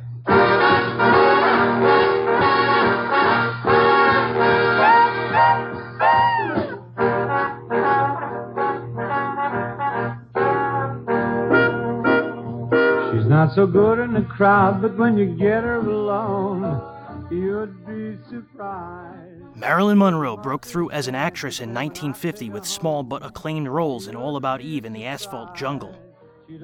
She was then a mistress of Johnny Hyde, head of the William Morris Agency. Hyde negotiated a seven year contract with 20th Century Fox, and then unexpectedly passed away of a heart attack. In 1951, Monroe had supporting roles in three Fox comedies As Young as You Feel, Love Nest, and Let's Make It Legal. With her star on the rise, she received several thousand fan letters a week and was declared Miss Cheesecake by the Army newspaper Stars and Stripes. In early 1952, as she began a much publicized romance with ex Yankee Joe DiMaggio, Monroe revealed she'd posed nude in 1949, thus getting ahead of the scandal and gaining sympathy from the public. She explained she'd been broke and needed the money, and was soon featured on the cover of Life magazine as the talk of Hollywood. Gossip columnist Hedda Hopper declared how the Cheesecake Queen turned box office smash. Wanting to improve her acting, she studied hard with Michael Chekhov. Two of Monroe's films, Clash by Night and Don't Bother to Knock, were released soon after to capitalize on public interest. The films showed her range, as she played a fish cannery worker in the former and a disturbed babysitter in the latter. In Howard Hawks' Monkey Business, she played a secretary opposite Cary Grant. In O. Henry's Full House with Charles Laughton, she appeared in a passing vignette as a 19th century streetwalker. Monroe added to her sex symbol reputation by wearing a revealing dress when acting as Grand Marshal at the Miss America pageant parade, and told gossip columnist Earl Wilson that she usually wore no underwear. By the end of the year, gossip columnist Florabel Muir named Monroe the It Girl of 1952. Thank you. Thank you very much, girlfriend. Lots of people ask me about my partner's childhood. Now, let me tell you that Jerry had it plenty tough as a kid. He had to get up at 5 o'clock in the morning and walk 20 miles through snow and rain to get to school. Yeah, that's why I never went. Jerry Lewis!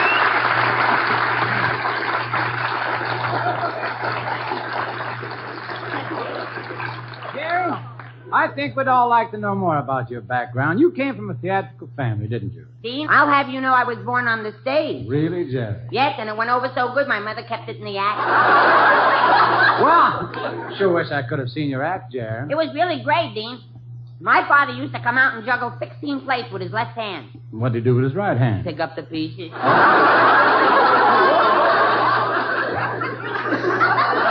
And what was your mother's uh, contribution to the act? Oh, she was a great sword swallower. She used to swallow a sword five feet long. Oh, What's so great about that? Mother's only four feet tall. Oh. and what's your mother doing now? She works for the park department. She walks around picking up papers. I'll bet you were the star of the act, though, Jerry.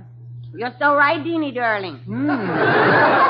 You see, Dad used to balance me at the end of a six-foot pole. But one day the act broke up. What happened? Did you fall? No, the pole ran off and got married. Then there were just the three of you. Yes, after that we did a magic act. Dad put me in a basket and stuck swords through it. Swords? and uh, what did you do in the act? Bleed. Bleed. well, that figures. That figures. You should have seen his Deanie darling. Ooh, yeah. For an encore, Dad used to put a balloon in my mouth and shoot it out with an arrow at a distance of six inches. Well, that isn't much of a trick, shooting a balloon out of your mouth with an arrow at the distance of six inches. Through the back of the head? No. with an arrow sticking out of your head, what did you do? Help my mother pick up papers? Was oh. mighty nice of you to lend your mother a helping hand. Must have been wonderful, dear. Mother, father, and son working together. What was the name of the act? The Flying Fink. Oh, all right. There. I read somewhere that when you grew older, you did an act with a trained seal that dived into a tank of water. Yes, indeed, indeed, I did, Beanie. we laid off for five years until one day we got a break and opened at the palace. The first show, the seal dived into the tank and drowned. Drowned? How come? He hadn't worked in so long as he forgot how to swim. Oh. There, there was a lot of sorrow in the family. Huh, Jerry? Yes, sirree, Bob. Take my brother Bernie, for instance. Is that the brother who is 28 years old and already can say da-da? No, Bernie's the stupid one. Oh. The one whose head grew to a point because of an accident. Bernie's head grew to a point because of an accident? Yeah, when he was a baby, he fell into an ice cream cone. Oh, and what's Bernie doing now? Helping Mother pick up papers.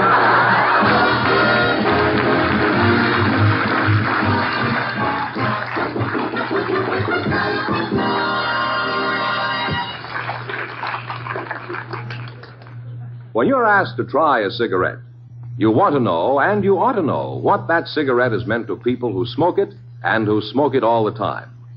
For almost a year now, a medical specialist has given a group of Chesterfield smokers thorough examinations every two months. When Niagara was released in January of 1953, women's clubs protested it as immoral. In some scenes, Monroe's body was covered only by a sheet or towel, considered shocking by contemporary audiences. The film's most famous scene is a long shot of Monroe from behind, walking with hips swaying.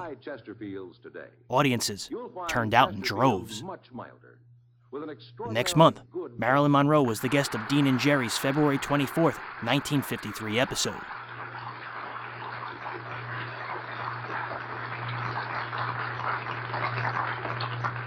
And now, folks, comes the real special part of our program, the happy time when we introduce our guest star. Of course, tonight it's especially happy because we have Marilyn Monroe. As I told you, Jerry doesn't know about it, so it's going to be a complete surprise. And uh, shh, here comes Jerry. Dean, who is it, Dean? Who? Our guest, Dean, who? Is it? Guest are who? Well, I'll give you a hint. If I were an artist, I'd like to do her in oil. You'd like to do her in oil? Yeah, now who's our guest star? Sardine? Oh, shut up. Look, you take the most beautiful legs in the world, the most beautiful figure in the world, the most beautiful face in the world, and put them all together. Now, what you got? The ugliest woman in the world. How come? You got me so excited I put everything in the wrong place. Well, this girl has everything in the right place. Jerry, every once in a while, a meteor flashes through the skies and falls into the ocean. Fortunately for us, the ball of fire we have as our guest missed the ocean and landed at 20th Century Fox. So, I give you the two most exciting words in the modern dictionary Marilyn Monroe.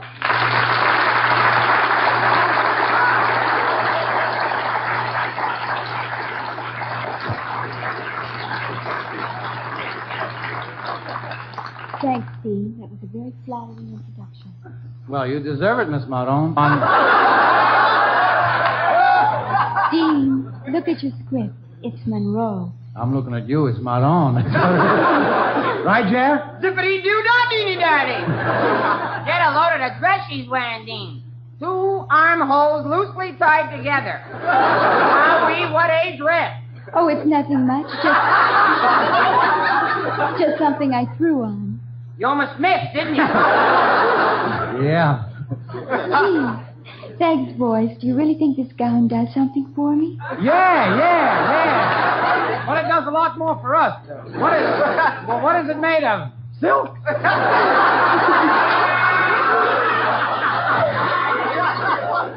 As a matter of fact, it's just plain cotton. Cotton. I see more cotton on the top of a bottle of aspirin. I'd better talk to the wardrobe mistress about this dress. It's so tight, I nearly wore myself out putting it on. Poor girl. Uh, are you all in? Gosh. Well, gosh, I hope so. Dean, Miss Monroe, Dean and I saw your last picture, in Niagara. It was a darb, a positive darb. What, what was the audience reaction to the picture in the theater? After your first scene, uh, they served the Hershey bars in Dixie cups. Dean. Yes? You better concentrate on the script. It's your turn. Oh.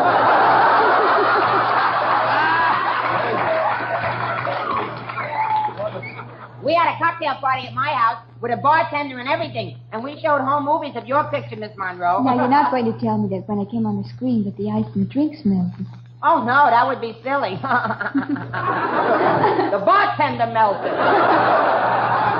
Oh, you fellas are just kidding. Kidding? Remember the scene where you were kissing your boyfriend? Yes. Right in the middle, my canary threw himself at the cat. Uh, Miss Monroe, if you go out with me after the show, I'll buy you a bottle of perfume. You're wasting your time, dear. Marilyn would rather go out with somebody like me. That's right. I'm a blonde and I like to go out with tall, dark, handsome men. You see, opposites attract. Then you'll love me. I'm just the opposite.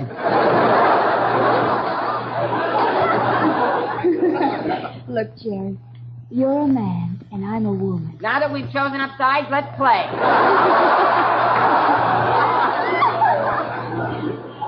Won't you give up, Jerry? Marilyn prefers me. I've gone out with women who wouldn't even look at you. So what? I've gone out with women who wouldn't look at me either. Okay, Jerry, supposing I do go out with you. What'll we do? Well, we get in my car and drive up Lookout Mountain. And when we get to the top, Yes. look out!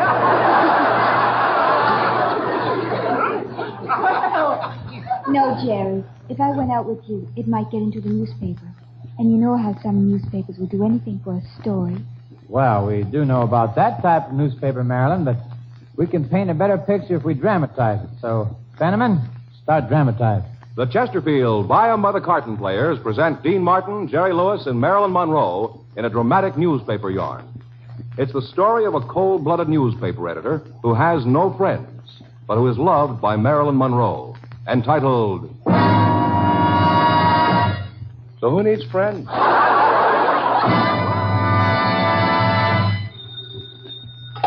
You know? Yes, this is the morning hangover. Editor Lewis speaking. What? Just a minute. I'll get the press room. Hello, press room. What is it, Chief? Quick, tear out the front page. Why? My mother just bought a new garbage pail and she needs something to line it with. Hello, Chief. Tell me, baby doll, what's cooking? I am. Get off my lap. I've got a headline for you, Chief. Noted doctor advocates fish breeding for a hobby.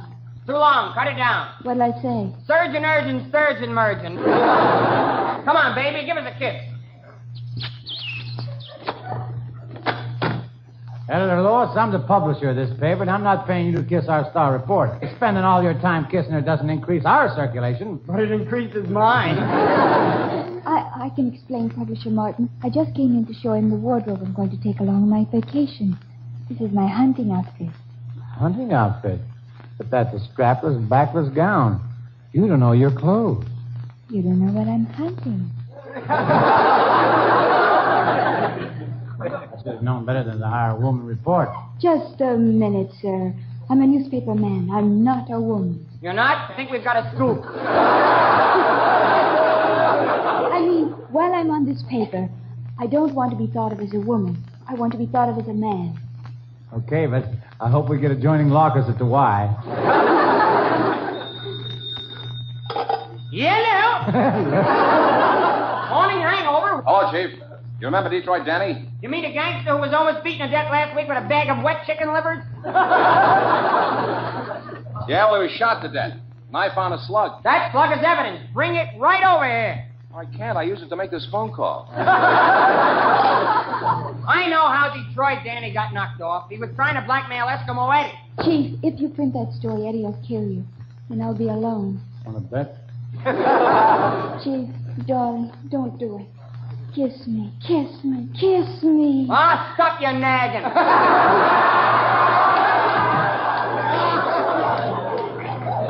I don't want you to get killed. I'm a woman and I want loving arms around me. Don't worry, if I'm killed, somebody will come along tomorrow. Yeah, but what am I going to do tonight? I don't want you murdered. Give up your job and I'll marry you. But what other work could I get? Well, don't worry about it, kids. You're- You're young. You can always live on love. Yes. Give up your job and we'll have kisses for breakfast, kisses for lunch, kisses for supper.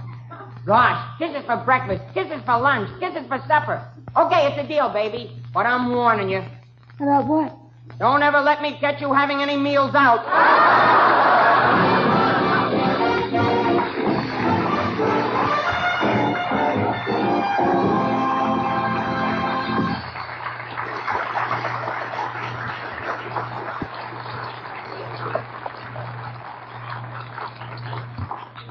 Chesterfield is the first cigarette to offer smokers premium quality in both regular and king size.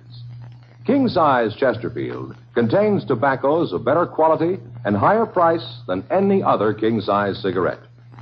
Chesterfield is first to name all its ingredients, ingredients that make the best possible smoke. And Chesterfield gives you this scientific report. No adverse effects to the nose and throat of a group smoking only Chesterfields. So enjoy your smoking. Change to Chesterfield today. Much milder, with an extraordinarily good taste.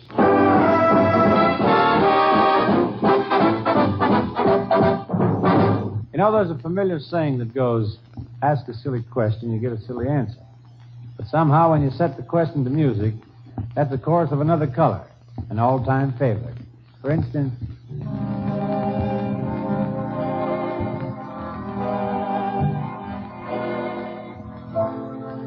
How much do I love you?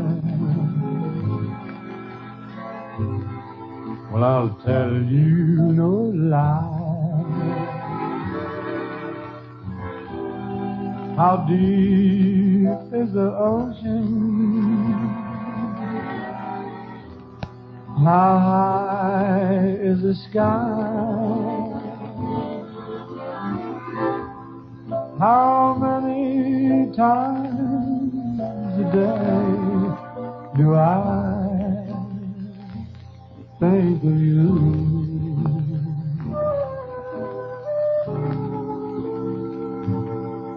How many roses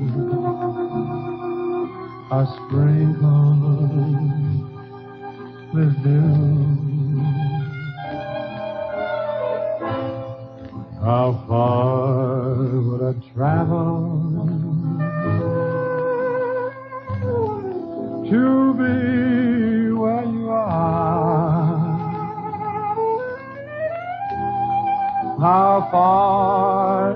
journey from here to the stars?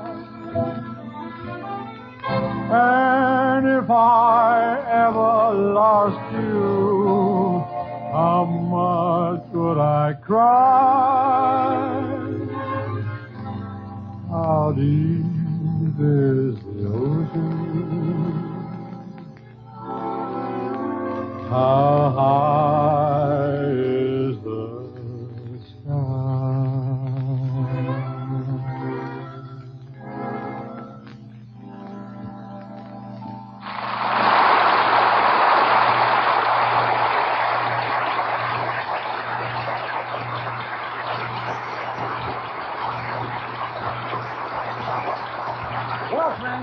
red letter time on our Chesterfield calendar. Or I should say, red book time, because here in the studio with us tonight is the editor of that fine magazine to make some very special awards.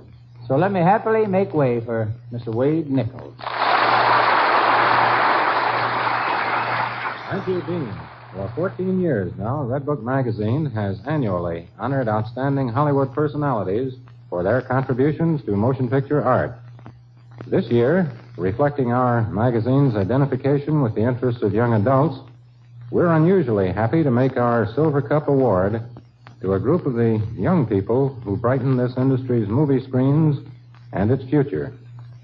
So, to the winners in five categories of talent, Redbook magazine salutes the youth of Hollywood.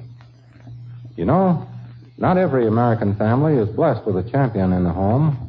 So when we come across a family that's blessed with two, we've really hit the unusual. Here they are, the youthful stars of Metro Goldwyn Mayer's Everything I Have Is Yours, elected by Redbook as the best young dance team, the mighty talented Mr. and Mrs. Marge and Gower Champions.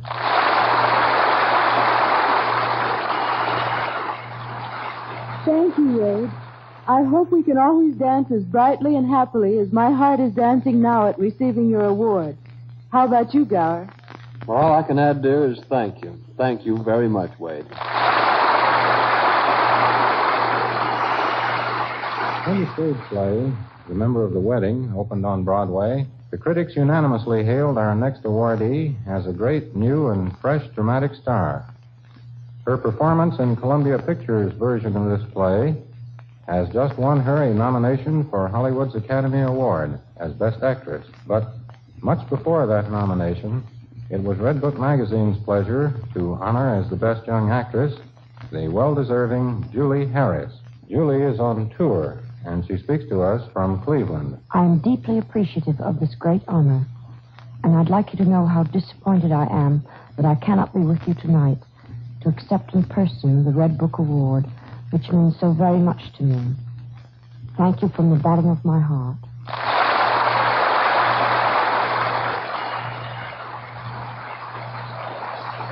The foreign field of show business never yielded a lovelier, more charming, or able young star than the girl whom Redbook honors now. She scored a hit at first sight, and we're sure she'll score a good many more as the years go by. For Best Young Foreign Actress, here's lovely Leslie Caron.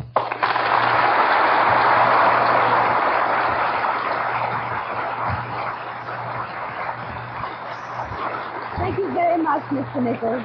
Thank you. You know, I've, I've learned a lot of new words since I came to America, but I don't know how to say how happy I am about this honor. Thank you very much. Good night.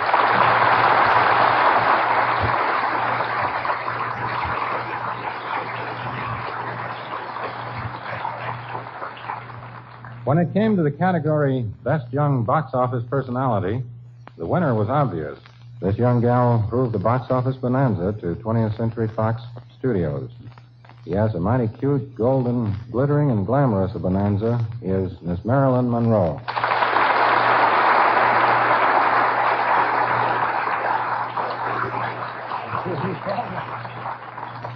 Thank you, Wade.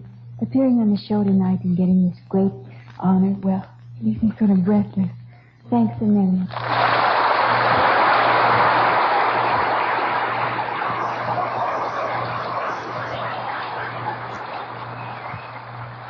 What can I say about our next award winners? Webster, Funk and Wagnalls, and even the Greeks would be at a loss for words to describe their amazing and amusing antics. Here they are, the best young comedy team, North, South, East, and West, the Hal Wallis Paramount stars, Dean Martin and Jerry Lewis.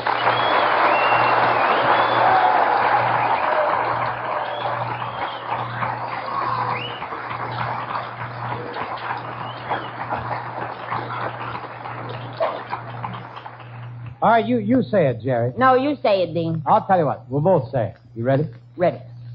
Mr. Nichols. Mr. Ladies and gentlemen, we are very And proud ladies tonight and to be able to receive this we wonderful are very award. proud And I tonight must- to Jerry. be able to receive Jerry. this wonderful Jerry. award. Jerry! What's the matter? Was I going too fast for you, Bobby? No, but seriously, Jerry and I are really proud to get this honor. Aren't we, Jerry? We certainly are, Dino. Our most sincere thanks go to Mr. Nichols and Redbook Magazine. We also thank all the guests who appeared with us tonight. And as for Marilyn Monroe, thank you on behalf of Dean and myself for being a wonderful guest.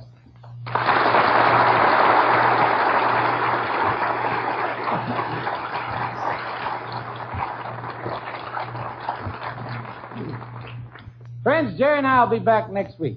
Don't wait till then to try our Chesterfield. Chesterfield is the first cigarette with premium quality throughout, in both regular and king size. And Chesterfield is a cigarette that gives you scientific evidence of real smoking pleasure. We know Chesterfields are best for us, folks. You try 'em. You'll find they're best for you. So until next week, this is Dean Martin. And this is Jerry Lewis saying good night, everybody. God bless you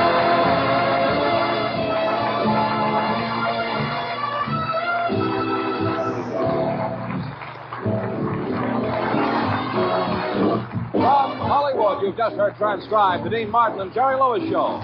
Produced and directed by Dick Mack. Written by Arthur Phillips and Austin Taylor. with music prepared and conducted by Dick Stabile. And this is George Fenneman reminding you to listen to Chesterfield's award-winning show, Dragnet, Sunday night on this same NBC station.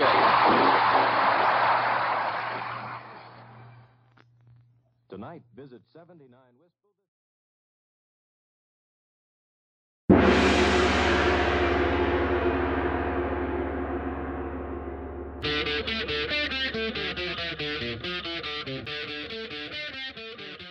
Hey there, listeners. We're the Let's Talk Marvel Fan Theories podcast.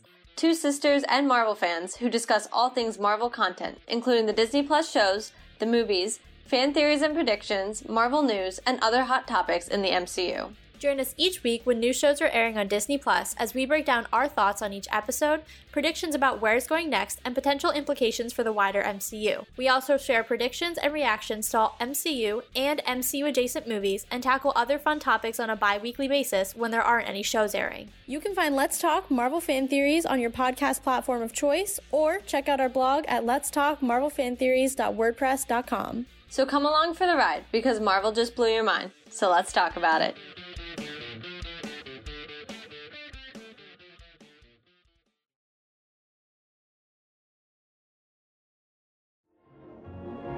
From Kansas to Pennsylvania soon developed that movie mania, riding their jalopies through the dust and route to Hollywood or bust.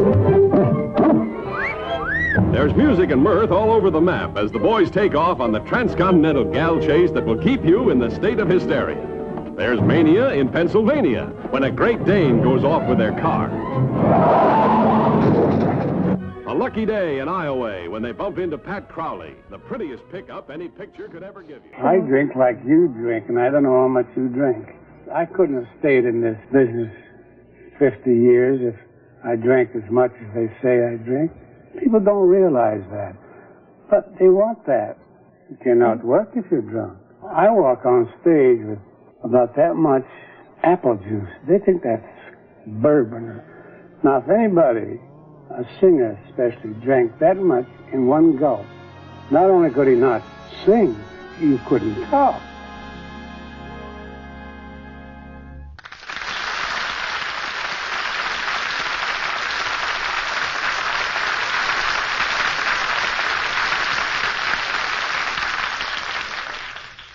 Was real great, Dean. Just wonderful. Well, thanks, Gloria, and thanks for giving our sign off for the summer such great trooping. Yeah, Miss Grahame. Say, how's about having a date with me tonight after the show? Well, I'm sorry, Jerry, but I expect to be tied up. That should make it more fun. We're, we're going to be tied up tonight, too, Jerry. If we got to unpack all the presents we bought in Europe. I certainly envy you fellows. You picked a perfect time when you went to Europe. Ah, to be in Scotland when the heather is in blossom. Ah, to be in Smirnoff when the vodka is in bloom. Well,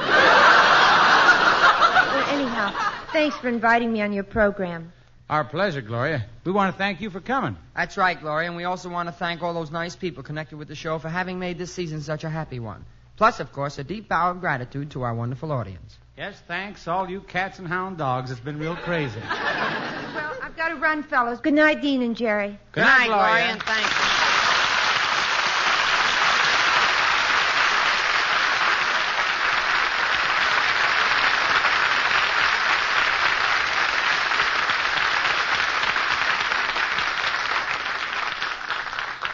Before we go, we'd like to wish all you folks a happy summer and a great vacation. And when the big day comes, remember us and toss a couple of cartons of Chesterfields in your bag. Either way, regular or king size, they're swell tasting smoke, and they're best for you. Yes, for your best vacation, take along premium quality Chesterfield. You'll like them.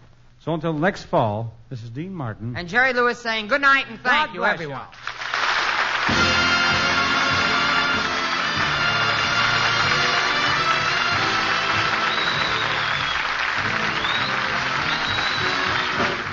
Hollywood, you've just heard transcribed the Dean Martin and Jerry Lewis Show. Produced and directed by Dick Mack. Written by Arthur Phillips and Austin Kalish. With music prepared and conducted by Dick Stabile. And this is George Fenneman wishing you a happy summer for Chesterfield. By the summer of 1953, network radio was allocating increasing time to local affiliates. Here's why. Budgets were shifting to TV. The final episode of The Martin and Lewis Show aired on July 14th at 9 p.m. Eastern Time. Gloria Grahame was the guest. Opposite on CBS, yours truly, Johnny Dollar, aired starring John Lund. Try new Fatima. See how smooth it is. Fatima is made by the makers of Chesterfield, Liggett and Myers, one of tobacco's most respected names.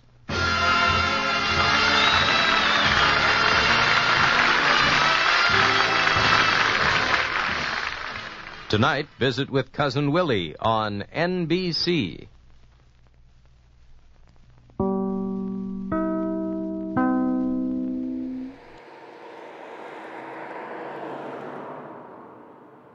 Dean and Jerry made six more films together.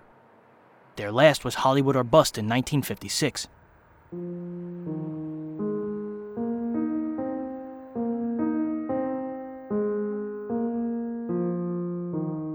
I had to.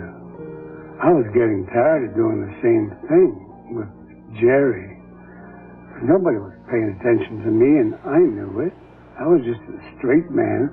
But I loved it for only one reason. I never had to learn dialogue. Because he would say, I think I'm going down to the drugstore. And I say, Oh, you're going to the drugstore? I just repeat. Oh, straight men always repeat what the comedian says. During shooting in 1956, their mutual animosity reached the point where Lewis would only speak to Martin through director Frank Tashlin. And Martin told Lewis he was nothing but an effing dollar sign.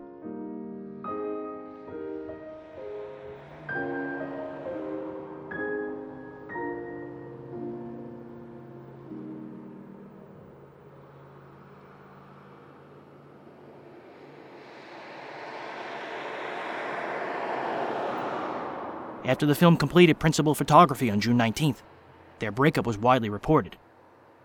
They fulfilled their contractual obligations with a farewell engagement at the Copacabana Club. Dean Martin and Jerry Lewis's last appearance was on July 25, 1956, exactly 10 years after their first teaming in Atlantic City. Well, the breakup was inevitable, and I spirited the breakup. I was really responsible for breaking it up because I knew that it was going to have its finality very quickly. Simply because if the tables were turned and I was Dean Martin and Dean was Jerry, we'd have split up maybe five years earlier. See, Dean was an incredibly patient man and incredibly understanding in that we opened at the Copa and they wrote a full page review about Jerry Lewis. I don't know that they mentioned Dean other than he sang a few songs. And he took that kind of treatment for 10 years. Jerry's the guy. Jerry's this, the silly kid. Jerry. Jerry. Jerry's the businessman. Jerry writes, produce, whatever. And it was always Jerry. I couldn't have taken that. Wait a minute. I'm here too. The most underestimated great talent in the history of show business was Dean. He took it for 10 years. And then finally, he just wanted to get out on his own and do his work and be acknowledged for that work to forget that he sang and mention only the crazy stuff they did together, that's terrible. And it was unfair. And I said, this is going to explode before too long. And I went to Dean and I said, look, we're not getting along now only because there's some undercurrent here where you would like to just step out and be acknowledged as an individual performer with talent, and you are. And I want to do some other things too. Let's just wrap it up.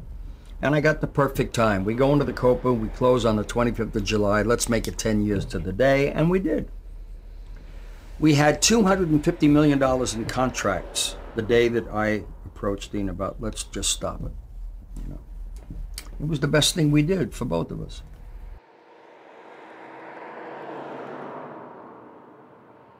Dean Martin and Jerry Lewis didn't speak again privately for 20 years, although both continued to thank each other publicly like in this Dean Martin interview with Edward R. Murrow from 1958.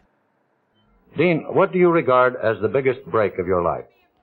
Well, outside of meeting my wife, Jeannie, I, I think the biggest and the most wonderful break of my life was meeting Jerry, Jerry Lewis. We had 10 wonderful, great years, and I enjoyed every, every minute of it, and I think that was a real lucky, lucky break for me. They crossed paths that year when Lewis was a guest on Eddie Fisher's TV show. Martin jumped out from behind a curtain with a memorable line. The crowd and Lewis couldn't contain their affection. Will you do me a play? Let me do what I have to do. Jerry, I, I would be very. Just very... don't sing. Do what I.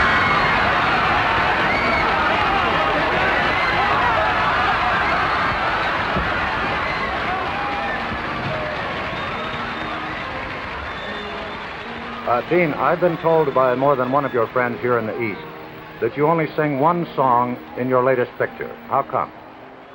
Well, this is a straight dramatic role. Incidentally, they they have taken the song out of the picture, and uh, there are no songs in it at all now.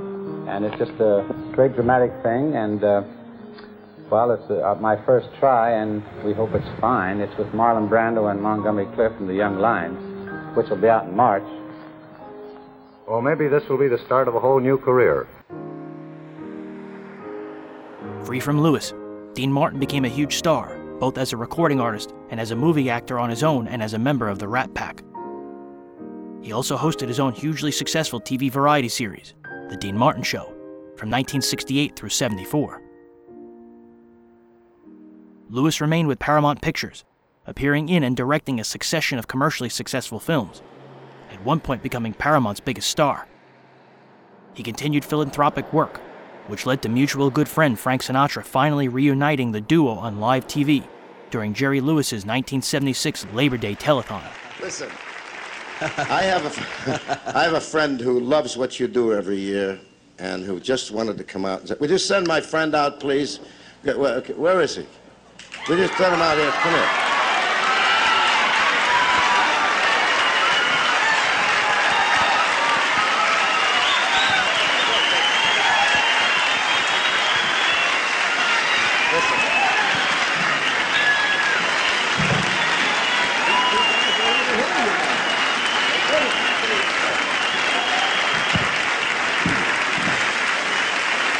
All right, all right, break it up.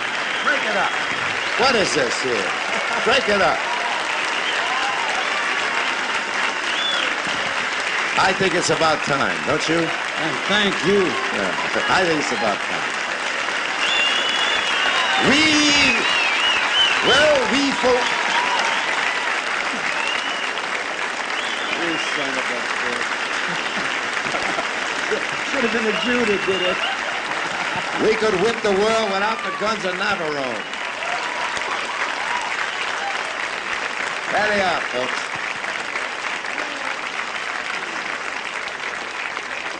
I don't know. How you been?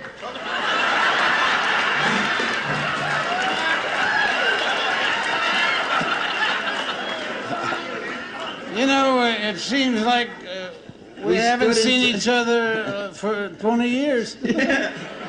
Well, you know, there was all those rumors about our breaking up, and then when I started the show and you weren't here, I believed it. I'll show you guys to your room if you like. The lights are out upstairs, so follow me. if you like. Oh, he drinks a lot, this kid. Uh, so you're working?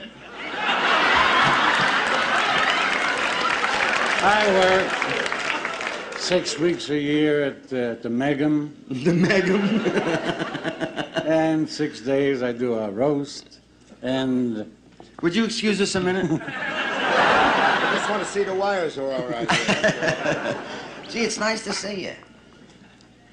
No, I'm over here. No, I was. I had. to. I had to come in because I. I had to. You know. I had to go, and this was the closest place. You always have to go. I always drink. You oh. know? I, I, I, Yeah, yeah. Wow. Oh, I'm sorry. It was your line. I got to get you off somewhere. You better get out of here. I, I got off last night. No, no, no, no, no, no, no, No, no. we got. We're gonna. We have Uh, a melody. We got. We got a We'll do melody melody. to do. A mel melody? melody, yes. All right, together? Yeah, goodbye, Jerry. Oh, okay. So long. It's been nice to see Well, you, Jerry. there we go again. Goodbye, folks. They embraced with Lewis in tears, and their friendship finally renewed. Both claim they spoke every day from then on. Thanks for coming over. I didn't mean to wake you, but you're on. Ah, me? Yeah. I can't give you anything but love, baby. That's the only thing.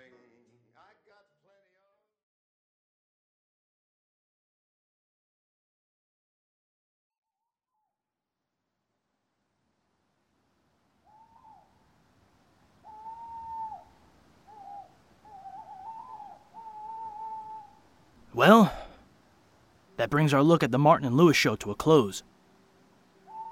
Incidentally, we'll be staying with this energy next month. I mentioned earlier that Dean made films with the Rat Pack. Frank Sinatra was also a member.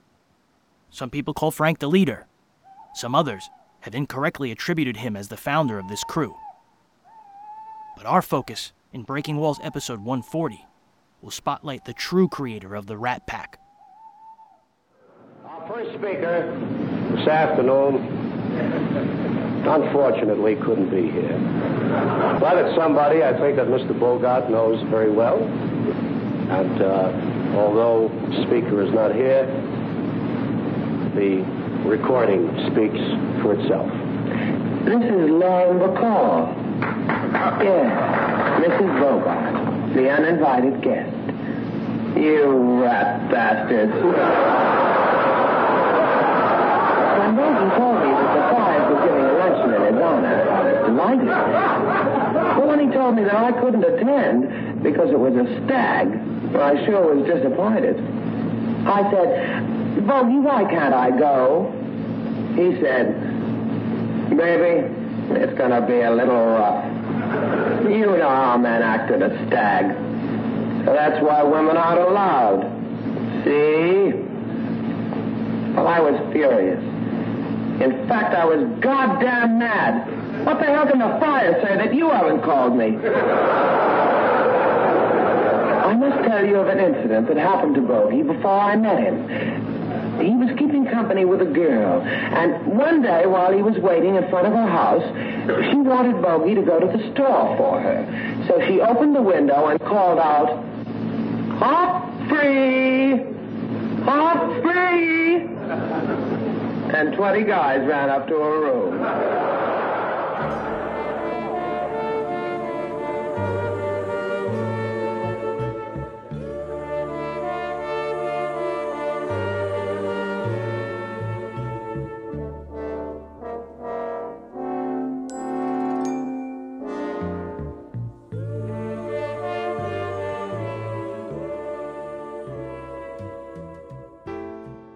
Next time on Breaking Walls, we focus on Bogey and Bacall 2 when we spotlight the unsung radio career of Humphrey Bogart.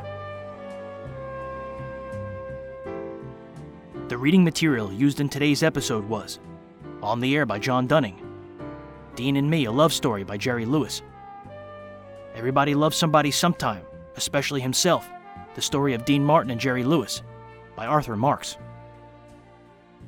Network Radio Ratings by Jim Ramsburg. Marilyn Monroe, the biography by Donald Spoto, as well as articles from Billboard, the Cleveland Plain Dealer, Life Magazine, the Los Angeles Times, the New York Times, and Variety.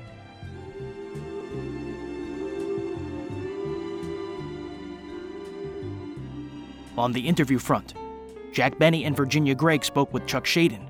Hear these interviews at speakingofradio.com.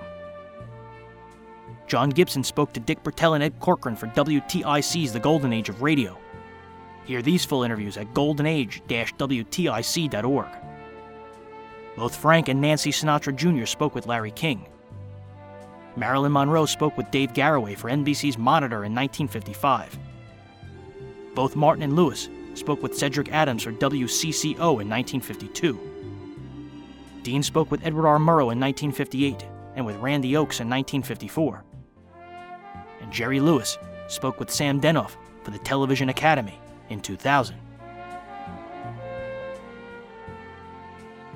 Selected music featured in today's episode was Hen for Chatan by Avi Avital, Memories Are Made of This by Dean Martin, and Manhattan Serenade by Richard Alden.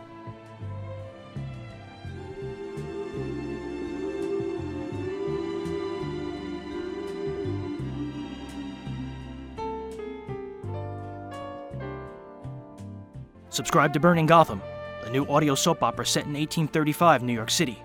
It's available everywhere you get your podcasts and at burninggotham.com. Special thank you to Ted Davenport, Jerry Haendiges, and Gordon Skeen. For Ted, go to radiomemories.com. For Jerry, visit otrsite.com. And for Gordon, go to pastdaily.com. I'd also like to thank Walden Hughes and John and Larry Gassman of SPERDVAC. Listen to their shows on the Yesterday USA Radio Network. Breaking Walls episode 140 will spotlight the radio career of Humphrey Bogart. This episode will be available beginning June 1st, 2023, everywhere you get your podcast and at thewallbreakers.com. In the meantime, give Breaking Walls a quick rating on whatever platform you listen, especially iTunes. You can also join the Breaking Walls Facebook group at facebook.com slash groups slash the wallbreakers. And support this show for as little as a buck a month at patreon.com slash the wallbreakers.